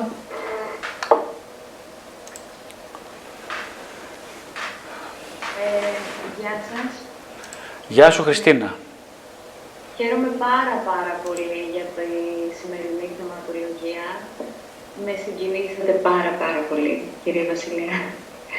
Ε, αυτό που αντιλαμβάνομαι και δεν ξέρω αν το αντιλαμβάνομαι λανθασμένο, το δουλεύω, είναι ότι α, μήπως η μετατροπή αυτής της κακής προαίρεσης σε καλή, ή πάλι δηλαδή ενάντια στην κακή προαίρεση, είναι τελικά η αναγνώριση της σκιάς μας. Δηλαδή, για να αναγνωρίσω όλα αυτά τα σκιώδη σημεία του εαυτού μου, πρέπει να αντιληφθώ α, το πόσο κακά, πόσο άσχημα είναι και ε, πόσο με σμπρώχνουν στην κακή προαίρεση και πώς εγώ πρέπει να το αντιληφθώ για να το μεταβάλω, να παλέψω και να γίνω κάτι άλλο από αυτό που τελικά αναγνωρίζω ως κακό. Δεν ξέρω αν γίνομαι. Κοιτάξτε να σας πω, ε, Χριστίνα, να σου πω, κοίταξε λιγάκι, ο, ε, μπαίνουμε σε μια συζήτηση που θα αρχίσει να είναι νοητική εντελώς και θα χάσουμε τους κραδασμούς μιας επαφής με να είναι όπως λέγαμε προηγουμένως. Και αυτό είναι ένα στο πλαίσιο της αμαρτίας μας πια. Δεν ξέρω αν καταλαβαίνεις τι λέω. Οπότε θα προτιμούσα ε, να μην προσπαθούμε να κάνουμε ερωτήσεις πριν αυτές οι ίδιες οι ερωτήσεις ε, είναι κάτι που βγαίνει από την κοιλιά μας. Ε, ε, δηλαδή οι ερωτήσεις, να σου το πω έτσι πιο απλά, είναι σημαντικές και γι' αυτό είναι σημαντικές και να παραμείνουν ερωτήσεις. Όταν συνειδητοποιεί κανείς την ώρα που τις εκφέρει, ότι βγαίνουν από την κοιλιά του, όχι από το κεφάλι του. Δεν ξέρω αν είναι κατανοητό αυτό που λέω. Είναι, είναι πολύ σημαντικό όμως αυτό που προσπαθώ να πω. Αν βγαίνουν από την κοιλιά οι ερωτήσεις, ε, είναι συγκλονιστικές. Μπορεί να αλλάξουν τη ζωή σου μια ερώτηση. Ακόμα και δεν πάρεις καμία απάντηση. Αν βγαίνει από, το, από την κεφάλα μου η ερώτηση, ε, το μόνο που θα κάνω είναι ε, να ξοδεύω το χρόνο του άλλου και το χρόνο της ζωής μου. Τζάμπα, πεταμένα, λεφτά. Καταλαβες; Ε, οπότε ναι, αν του δίνω μια συμβουλή λοιπόν πάνω σε αυτά, είναι να φροντίσουμε να κάνουμε ερωτήσεις οι οποίες ε, δημιουργούν την ώρα που τις κάνουμε ένα κραδασμό μέσα μας. Και στο σώμα μας τη νιώθουμε αυτήν την ερώτηση. Αν είναι μια ερώτηση που δεν ακουμπά καθόλου το σώμα μας, είναι μια λάθος ερώτηση, για να το θέσω λίγο έτσι πιο... Ε, είναι λάθος η ερώτηση. Όταν κάνεις μια ερώτηση και αναστατώνεις από την ερώτηση που κάνεις ή κάνεις μια ερώτηση που σε έχει πολύ βαθιά αναστατώσει, τότε να ξέρεις σε πάρα πολύ καλό δρόμο. Ε, δεν ξέρω, ο Γιώργος τώρα μας δίνει άλλο χρόνο ή θα πρέπει να το διακόψουμε; Για να μας πει ο Γιώργος τι θα κάνουμε. Ε, τη μεριά μας δεν έχουμε κανένα πρόβλημα. Εντάξει, τότε ας κάνουμε τότε Γιώργο δύο ερωτήσεις ακόμα. Γρηγόρη, εσύ θες ε, το όριο ακριβώς. Εντάξει, ωραία. Α κάνουμε τότε άλλες δύο ερωτήσεις για να αφήσουμε μία ερώτηση για την άλλη φορά. Για να τα απαντήσουμε όλα, ε, δεν έχει νόημα ζωή, έτσι δεν είναι; Χριστίνα. ωραία. Για πάμε λοιπόν. Ε, καλησπέρα. Από Μιλάει η Ντομίνα Αποστολίδου, σωστά; Εντάξει, ναι, ναι, ναι. Θα θέλαμε να σας ακούσουμε λίγο καλύτερα πάντως, να ξέρετε. Ε, ένα λεπτάκι, ένα λεπτάκι, ένα λεπτάκι θα το θα το φτιάξω. Ναι. Δεν μήπως καλύτερα. Τέλεια. Τώρα σε ακούμε τέλεια. Ωραία. Ε, καλησπέρα και ευχαριστούμε πάρα πολύ για την πολύ ενδιαφέρουσα διάλεξη, κυρία Βασιλιάδη. Ε, θα ήθελα να κάνω δύο ερωτήσεις.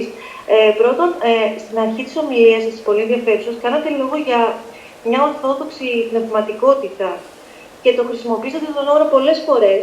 Και εγώ ήθελα απλά να ρωτήσω, πιστεύετε ότι μπορεί να υπάρχει μια πνευματικότητα που δεν είναι ορθόδοξη; Γιατί εγώ πιστεύω, έχω την αίσθηση, χωρίς να είμαι καθόλου σίγουρη βέβαια σε αυτό, ότι η αλήθεια έχει μια καθολικότητα. Ε, δεν έχει συγκεκριμένο προορισμό. Ε, από κάποια ορθοδοξία ή από κάποια θρησκεία. Ή, ε, αυτή είναι η πρώτη μου ερώτηση.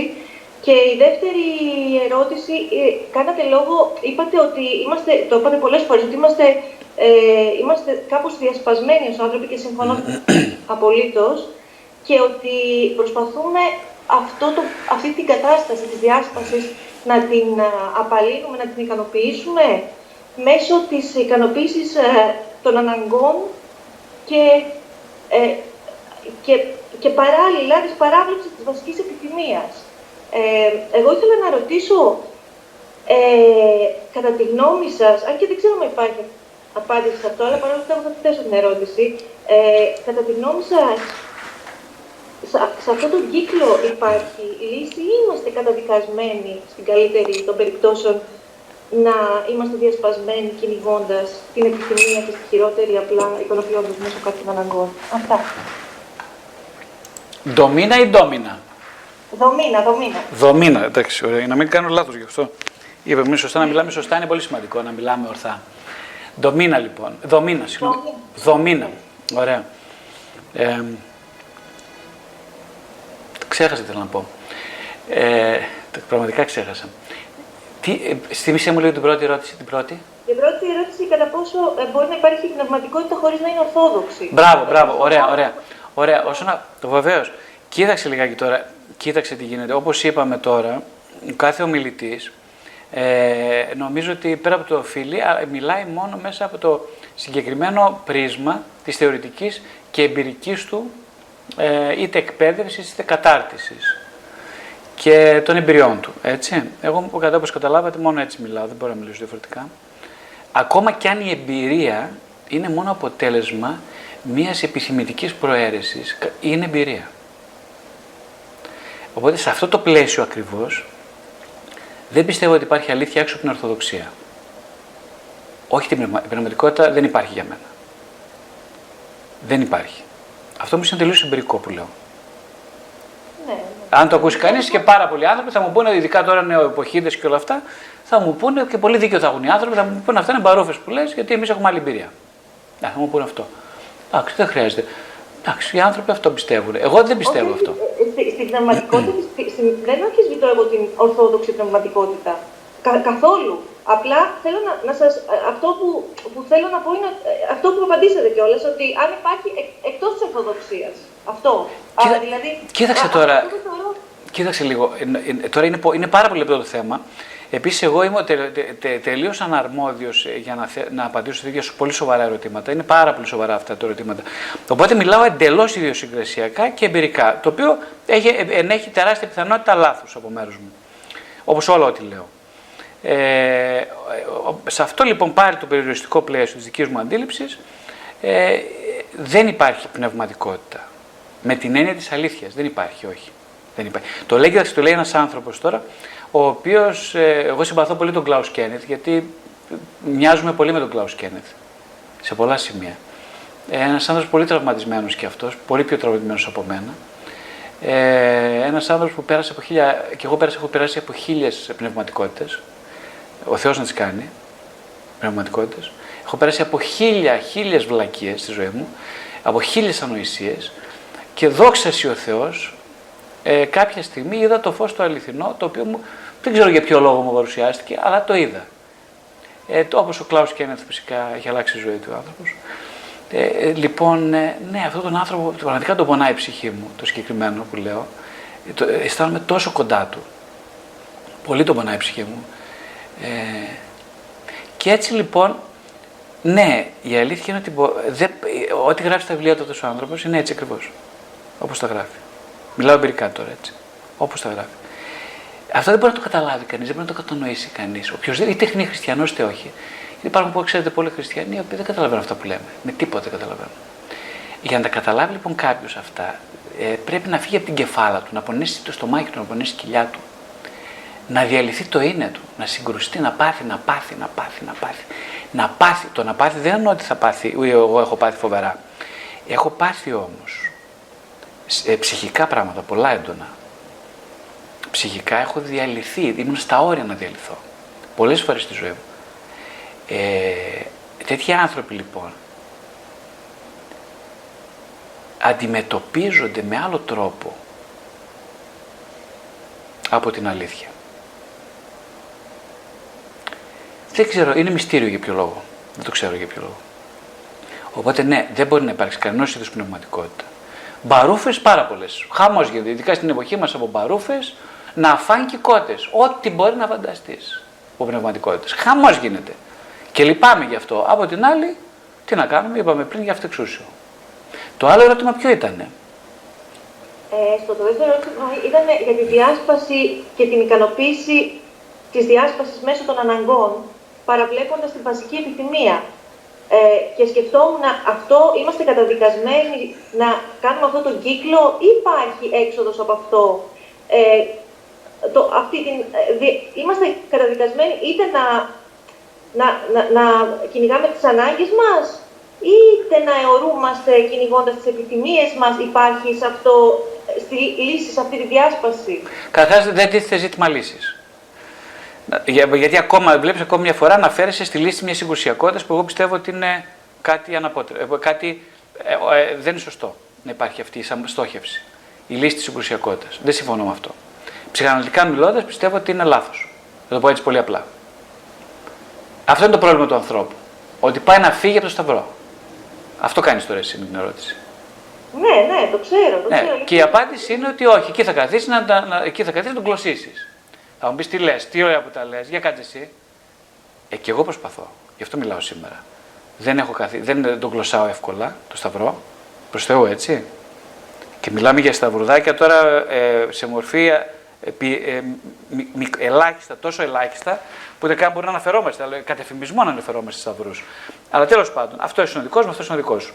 Οπότε ναι, να καθίσει να το κλωσίσεις λοιπόν η απάντηση, το σταυρό, ε, και να μην προσπαθήσεις να το λύσεις. Τι θα πει να λύσω, τι είναι να λύσεις; Δεν είναι το θέμα να λύσεις. Επίσης, όπως είπα και πριν, συμφωνώ, δεν είναι τίποτα κακό με την κάλυψη των αγκών. Δεν υπάρχει κανένα πρόβλημα. Να βγάλεις λεφτά πολλά. Να έχεις πολλούς εραστέ. Να έχεις. Ε, τι να σου πω άλλο, τι θες να κάνεις άλλο. Να βάζεις πολλές μπουγάτσε, φάει, σκάσε τις μπουγάτσε. Θες να πάρεις ναρκωτικά, πάρει ναρκωτικά. Τι άλλο θες να κάνεις; Τα σου πω να πηδήξεις τον μπαλκόνι, γιατί αν πηδήξεις, πεθάνεις και ποτέ μάλλον δεν είναι καθόλου συμφέρον για σένα. Όλα τα άλλα είναι συμφέροντα. Όλα τα άλλα.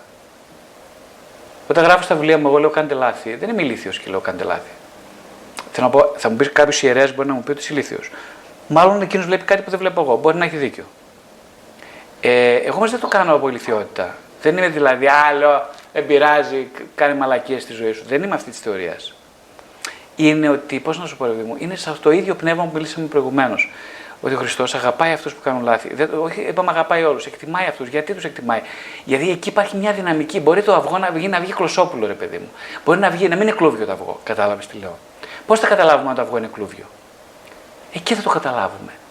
Βλέπεις ο άσωτος, αν, αν παρέμενε πρεσβύτερος της παραβολής, θα ήταν κλούβιο το αυγό. Αυτό είναι, τόσο απλά είναι τα πράγματα. Αυτός όμως απέδειξε ότι το αυγό δεν είναι κλούβιο. Δεν το απέδειξε στον πατέρα. Στον εαυτό του το απέδειξε. Δεν μου φύγει αυτό. Δεν το απέδειξες στον πατέρα.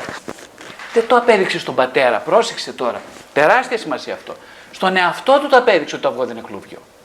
Άρα εμείς έχουμε ανάγκη να αποδείξουμε ότι το αυγό δεν είναι κλούβιο. Στο βαθύτερό μα σε αυτό. Και τελικά η προσωπικότητα, αυτό που λέμε εγωική προσωπικότητα, η οποία τόσο πολύ αντιστέκεται να παραδεχθεί ότι ναι, επιτέλους είμαι ένα τίποτα. Ναι, τόσο πολύ, μα τόσο πολύ αντιστέκεται μέχρι το τέλος τη ζωής μας ε, να πει έκανα λάθος. Ναι, έκανα λάθος. Συγγνώμη, έκανα λάθος. Είμαι ένα σχεδόν τίποτα, γιατί το τίποτα αποκλείεται να το πει. Είμαι, ένα, είμαι κάτι λίγο, δεν είμαι και πολλά ρε παιδί αδερφέ. Είναι κάποιος άλλος που με ξεπερνά εμένα να πει το εγώ. Δεν θα τολμήσει να το πει αυτό εγώ. Με τίποτα δεν θα τολμήσει, εγώ στο λέω. Δεν θα το πει με τίποτα ποτέ. Αν σου αξίζει ο Θεός να ζήσει 699 χρόνια, στο τελευταίο στη τελευταία στιγμή της ζωής σου, ακόμα θα πάλευες. Ακόμα. Οπότε αυτή είναι η απάντησή μου όσον αφορά τη λύση της εικουσιακότητα. Βέβαια, τι, θα δούμε ίσως στην επόμενη ομιλία τι σημαίνει αγιότητα. Γιατί είναι άλλο μεγάλο θέμα. Τι σημαίνει προσευχή, τι σημαίνει αγιότητα. Για να, πούμε, να μπούμε σε μια άλλη συνθήκη, έτσι. Ε, ίσως εκεί να απαντά λιγάκι στα δικά σου.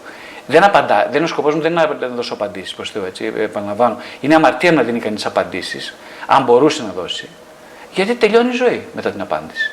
Η απάντηση δεν είναι μια νοητική κάλυψη ενός κενού. Η απάντηση είναι ένας πεινασμένος που φοβερά πεινάει και θα πεθάνει όπου να είναι, να φάει ένα πιάτο φαΐ. Αυτό είναι η απάντηση. Εμείς λέμε, Αχ, κάνω μια ερώτηση, θα πάρω μια απάντηση. Να μην πω την κουβέντα τώρα που μου έρχεται στο μυαλό, γιατί θα μας κόψει λογοκρισία. Δεν είναι αυτό, ούτε ερωτήσεις ούτε απαντήσεις. Οι ερωτήσεις είναι μεστές νοήματος όταν κυλοπονάς. Δηλαδή όταν δεν μπορείς να ζήσει χωρίς την απάντηση. Τότε είναι οι απαντήσεις. Τότε οι ερωτήσεις είναι μέγιστης σημασίας. Κάνουμε τέτοιες ερωτήσεις. Δηλαδή, αν εσύ τώρα δεν πάρεις απάντηση σε αυτό που σου είπα, θα ζήσεις και αύριο το πρωί. Αυτό είναι το θέμα. Και θα μου πεις φυσικά θα ζήσω. Γιατί δεν ζήσω. Μια χαρά είναι. Έχω το φαΐ μου, έχω τη ζεστασία του σπιτιού μου, έχω τα λεφτά μου, έχω τον άντρα μου, έχω δεν ξέρω τι έχω. Λοιπόν, θα ζήσω βέβαια. Γιατί να μην ζήσω. Σιγά να μην. Κανείς δεν πεθαίνει παίρνοντα μια απάντηση. Εδώ είναι το πρόβλημα. Λοιπόν, θα έπρεπε να πεθάνεις. Αν δεν πάρεις την απάντηση. Αν φτάσεις σε αυτό το σημείο, που στο εύχομαι βαθύτατα, να μην μπορείς να ζήσεις αν δεν πάρεις απάντηση στην ερώτησή σου, ε, τότε λοιπόν είσαι πάρα πολύ κοντά στο τέλος. Με την έννοια της στόχευσης, ε, της πλήρωσης. Λοιπόν, ε, μια τελευταία ερώτηση, αν έχει κάποιος, και κλείνουμε για σήμερα. Μπορώ να κάνω μια ερώτηση; Παρακαλώ. Ευχαριστώ πολύ. Ε, ευχαριστούμε και για, το σεμινάριο. Βασίλη, μπορεί να σε βλέπουμε; Ε, Δυστυχώς δεν έχει κάμερα υπολογιστή. Α, δεν πειράζει, εντάξει, δεν υπάρχει πρόβλημα. Συγχωρείτε, θα ήθελα πολύ. Κάνα πρόβλημα. Ε, η μία ερώτηση, η πρώτη, ε, σχετίζεται με αυτή που έχει αναφέρει και μια ε, κοπέλα στο, στο chat, ε, τη σχέση της εξομολόγησης με την ψυχοθεραπεία ε, και πού βρίσκεται ας πούμε, το όριο. Και η δεύτερη ερώτηση είναι επειδή προέρχομαι και εγώ από το χώρο της ψυχολογίας και κυρίως της αθλητικής ψυχολογίας, από τη μικρή μου εμπειρία που έχω έτσι με, με ανθρώπους που προσπάθησα να βοηθήσω, ε, βλέπω ότι δεν μπορεί κανείς να βοηθήσει πλήρως αυτόν που έχει απέναντί του, αν δεν προσεγγίσει λίγο την, ε, την Ορθοδοξία. Ε, αυτή είναι η, η εμπειρία που έχω, ότι δεν μπορώ να βοηθήσω 100% ε, τον άνθρωπο που έχω απέναντί μου, αν δεν σχετίσω έστω κάτι λίγο με, τη, με την πραγματικότητα. Ε, και ήθελα να ρωτήσω, είναι σωστό κανείς να χρησιμοποιεί αυτό στη συμβουλευτική, αυτή την προσέγγιση, υπάρχει κάποιο όριο, ε, υπάρχει κάποιο όριο που θα του πεις, ε, μήπως πρέπει να σε δει κάποιος πνευματικός; Ε, αυτές οι σκέψεις λίγο με, με υπάρχουν αυτή την περίοδο και ήθελα να σας ρωτήσω. Ευχαριστώ πολύ. Εγώ ευχαριστώ πάρα πολύ, Βασίλη. Πολύ ωραία, πολύ ωραία θέματα θίγεις. Δεν ξέρω αν έχουμε το χρόνο να το πιάσουμε σήμερα όλο αυτό, έτσι επιγραμματικά λιγάκι. Ε, ναι, υπάρχει όριο. Είναι θέμα που ίσως θα μιλήσουμε την άλλη φορά για το πόσο για τις τομές της ψυχοθεραπευτικής λειτουργίας και τις τομές, η σχέση της, ε, του, τα όρια του πνευματικού και του ψυχοθεραπευτή. Βεβαίως και είναι πάρα, υπάρχουν πάρα, πολλές κοινές τομές, υπάρχουν και πολλά διακριτικά στοιχεία που διακρίνουν το ένα από το άλλο. Ε, θα, ίσως, επειδή είναι πολύ μεγάλο το θέμα, ίσως θα το αφήσω λιγάκι για την άλλη φορά να, το, να μιλήσουμε λίγο πιο διεξοδικά. Το θεωρώ πολύ σημαντικό, απλά να το μου το θυμίσετε λιγάκι αν θέλετε την άλλη φορά. Ίσως και νωρίς την, ε, πριν ξεκινήσει η ομιλία, μπορεί κάποιος να μου το πει, θα το σημειώσω και εγώ τώρα κλείνοντας, για να μην το ξεχάσω, είναι σημαντικό θέμα. Ε, ναι, ε, κάποιος με ρώτησε σε μια ομιλία μου, λέει αν εσείς κύριε Βασιλιάδη, επειδή ε, έχει διαβάσει τότε το πόσο αντέχει την αλήθεια νομίζω αυτό, σε μια παρουσίαση του βιβλίου έχει γίνει τότε αυτό. Και ένας άνθρωπος πολύ εξαιρετικός άνθρωπος, το θυμάμαι, έχει ρωτήσει, ε, εσείς δηλαδή τώρα, αν έρθει κάποιος θεραπευόμενο στο γραφείο σας, μιλάτε τώρα για το Χριστό και για τις Παναγίες και όλα αυτά και τέτοια. Και δηλαδή τώρα πώς θα νιώσει ο κακομοίρη ο, ο ασθενής, λέει, όταν μιλάτε για τέτοια θέματα; Λέω καταρχάς δεν μιλάω για τέτοια θέματα. Έτσι. Ε, είχε μπει μια φορά ένας, θυμάμαι, ένας, να είναι καλά ευλογημένος αυτός ο άνθρωπος, ένα νεαρό παιδί 25 χρονών, είχε δει την εικόνα στο γραφείο και λέει: Γιατί είναι αυτή η εικόνα, λέει, γιατί δεν κατεβάζετε; Λέω: Γιατί να την κατεβάσω; Ε, μου λέει: Με ενοχλεί πάρα πολύ η εικόνα αυτή. Ε, λέω: Εντάξει, το δούμε αν θέλεις, το δούμε αυτό. Θα δούμε τι σε ενοχλεί στην εικόνα. Ε, εντάξει, δεν ξαναήρθε αυτός ο άνθρωπος ποτέ. Αυτός ήταν έντιμος άνθρωπος, πολύ έντιμος. Εγώ δεν θα έχω το κουράγιο να το κάνω αυτό που έκανε αυτός. Έφυγε, δεν ξανάρθε. Θύμωσε και έφυγε. Αυτός ο άνθρωπος έχει ελπίδα Χριστού. Αυτός ο άνθρωπος που είδε την εικόνα και έφυγε και θύμωσε μαζί μου, αυτός πιστεύω ότι ο Χριστός τον έχει από κοντά. Αυτό πιστεύω. Τώρα γιατί το λέω αυτό. Ε, γιατί Ε, έχει σημασία ποιος θα είναι ο θεραπευτής σου, ποιος θα είναι ο εξομολόγος σου. Έχει τεράστια σημασία. Μιλάμε οι άνθρωποι για ψυχοθεραπεία, μιλάμε για ανάλυση, μιλάμε για πνευματικότητα με την έννοια της κατοίκης και όλα αυτά. Και νομίζω είναι λίγο, ε, συγγνώμη που το λέω, αλλά για μένα δεν έχουν σημασία όλα αυτά. Σημασία έχει ποιος άνθρωπος εκπροσωπεί τι. Δεν μπορώ εγώ να μιλάω για ψυχοθεραπεία γενικότερα. Το θεωρώ ανάρμοστο. Το θεωρώ και ηλίθιο βασικά εντελώς. Όπω δεν μπορώ να μιλάω για την πνευματική γενικώς. Τι είναι αυτό τώρα, τι είναι αυτό, ποια πνευματική γενικώς; Είναι ο συγκεκριμένος. Ο πατέρας Γιώργος ε, Μακαρίτη, ας πούμε. Αυτός είναι ο πνευματικός μου. Τελεία. Μα αυτό, γι' αυτό να μπορούμε να μιλήσουμε γι' αυτόν. Μπορούμε να μιλήσουμε για την ε, Μαρία Χατζιαναγνώστη, που είναι ψυχοθεραπευτριά σου. Μπορούμε να μιλήσουμε για αυτήν. Ε, σε αυτό πλέον, τι, όλα πρέπει να μιλάνε σε ένα προσωπικό πρίσμα. Τι θα πούμε γενικά τώρα, η πνευματικότητα κλπ. Εντάξει, υπάρχουν κάποιες γενικές αρχές. Αλλά όλα είναι εντελώς προσωπικά. Οι σχέσεις είναι προσωπικές. Οπότε, δεν μπορούμε να μιλήσουμε, μπορούμε να πούμε ότι ναι, υπάρχουν κάποιοι κανόνες, αυτούς τους κανόνες τους ακολουθεί ο πνευματικός και από Δεν είναι όμως έτσι τα πράγματα. Ένας διακριτός ψυχοθεραπευτής, διακριτικός ψυχοθεραπευτής, ένας πολύ έμπειρος πνευματικός και διακριτικός, που είναι σε επαφή με το πνεύμα του Θεού. Ναι, όταν έρθει η Αναστασία, ας πούμε, να μου πει εμένα ότι να του πει του πνευματικού κάτι και καταλαβαίνει αυτός, είναι πολύ έξυπνος άνθρωπος, διαβασμένος κλπ. Και καταλάβει ότι η Αναστασία θέλει ψυχοθεραπεία. Αυτό είναι ένα θέμα που θα το δείξουμε επιμένω την άλλη φορά, είναι πολύ σοβαρό. Πόσο προηγείται η ψυχοθεραπεία από την εντό εισαγωγικών πνευματική κατήχηση και όλα αυτά. Έτσι. Θα τα δούμε λίγο αναλυτικά αυτά. Είναι πολύ σημαντικά θέματα και ευχαριστώ για την ερώτηση. Θα, θα πεις στην Αναστασία λοιπόν αυτός ο συγκεκριμένος, Αναστασία μου, γλυκό μου κορίτσι, μου μήπως θέλεις αυτό, χρειάζεται αυτό, να το δούμε και έτσι. Να μήπω να πας σε ένα ψυχοθεραπευτή να σε δει και όλα αυτά. Θα το κάνει αυτό. Ένας που δεν είναι κομπλεξικός, γιατί ξέρει πάρα πολλοί ψυχοθεραπευτές και πάρα πολλοί ε, πνευματικοί είναι φοβερά κομπλεξικοί. Το ξέρετε αυτό έτσι. Μην χάσει τον πελάτη, ας πούμε. Εγώ στέλνω σε πνευματικούς. Στέλνω πολύ. Δεν στέλνω, στέλνω παραπέμπω με την έννοια ότι όταν δεν δε μιλάω, δεν το, με το καλημέρα σας δεν λέω βέβαια. Εντάξει, άμα μπει κανείς ακούσει ομιλίες μου, καταλαβαίνει περίπου περί τίνος πρόκειται. Οπότε δεν θα έρθει ένας άνθρωπος σε μένα που είναι. Εντάξει, δεν θα έρθει ρε παιδί μου. Ψάχνει. Ο καθένα ψάχνει με τον ψυχοθεραπευτή του με συγκεκριμένα κριτήρια, καλά ή κακά. Ε, οπότε να θα έρθει σε μένα κάποιος κλπ. Δεν θα του πω εγώ για τον Χριστό τίποτα. Εκείνος θα μου πει. Αν μου πει κάτι λοιπόν γι' αυτό, ε, ναι, θα του πω ρε παιδί μου, αν καταλάβω ότι έχει μια ευγενική αυτή την προαίρεση που τη θεωρώ πολύ ευγενική, να, να, να θέλει να το ψάξει λίγο εκεί προς εκείνο τον τομέα, θα χαρώ πολύ να του συστήσω πνευματικούς, ο οποίος εκτιμάω βαθύτατα. Να του συστήσω, βεβαίως, θα του πω. Και χα... όχι χαρά μου, ευλογία το θεωρώ για μένα να του συστήσω. Τώρα τι θα κάνει με το πνευματικό του, ο Θεός και η ψυχή του. Όπως λέμε, το τι θα κάνει. Αλλά ναι, ε, νομίζω το ίδιο χρειάζεται να κάνει και ένας ε, πνευματικός. Ακριβώς το ίδιο, νομίζω πω και περισσότερο. Και το, συγγνώμη, το περισσότερο για να το αιτιολογήσω, τι εννοώ περισσότερο. Εννοώ ότι οι άνθρωποι σήμερα δεν θέλουν πνευματικούς. Ψυχοθεραπευτέ θέλουν, το ξέρετε. Άσχετα με το αν διαφωνώ ή όχι, σαν Γρηγόρης με αυτό. Δεν θέλω. Έχετε ερωτηθεί τώρα γιατί δεν θέλουν πνευματικούς και θέλουν θεραπευτές. Να μια ωραία ερώτηση που κάνω εγώ σε εσάς τώρα. Αυτή είναι ωραία ερώτηση. Αυτή είναι ωραία ερώτηση. Και σας την βάζω σαν task για την επόμενη ομιλία. Αυτή είναι μια πολύ ωραία ερώτηση. Να την ακούσετε.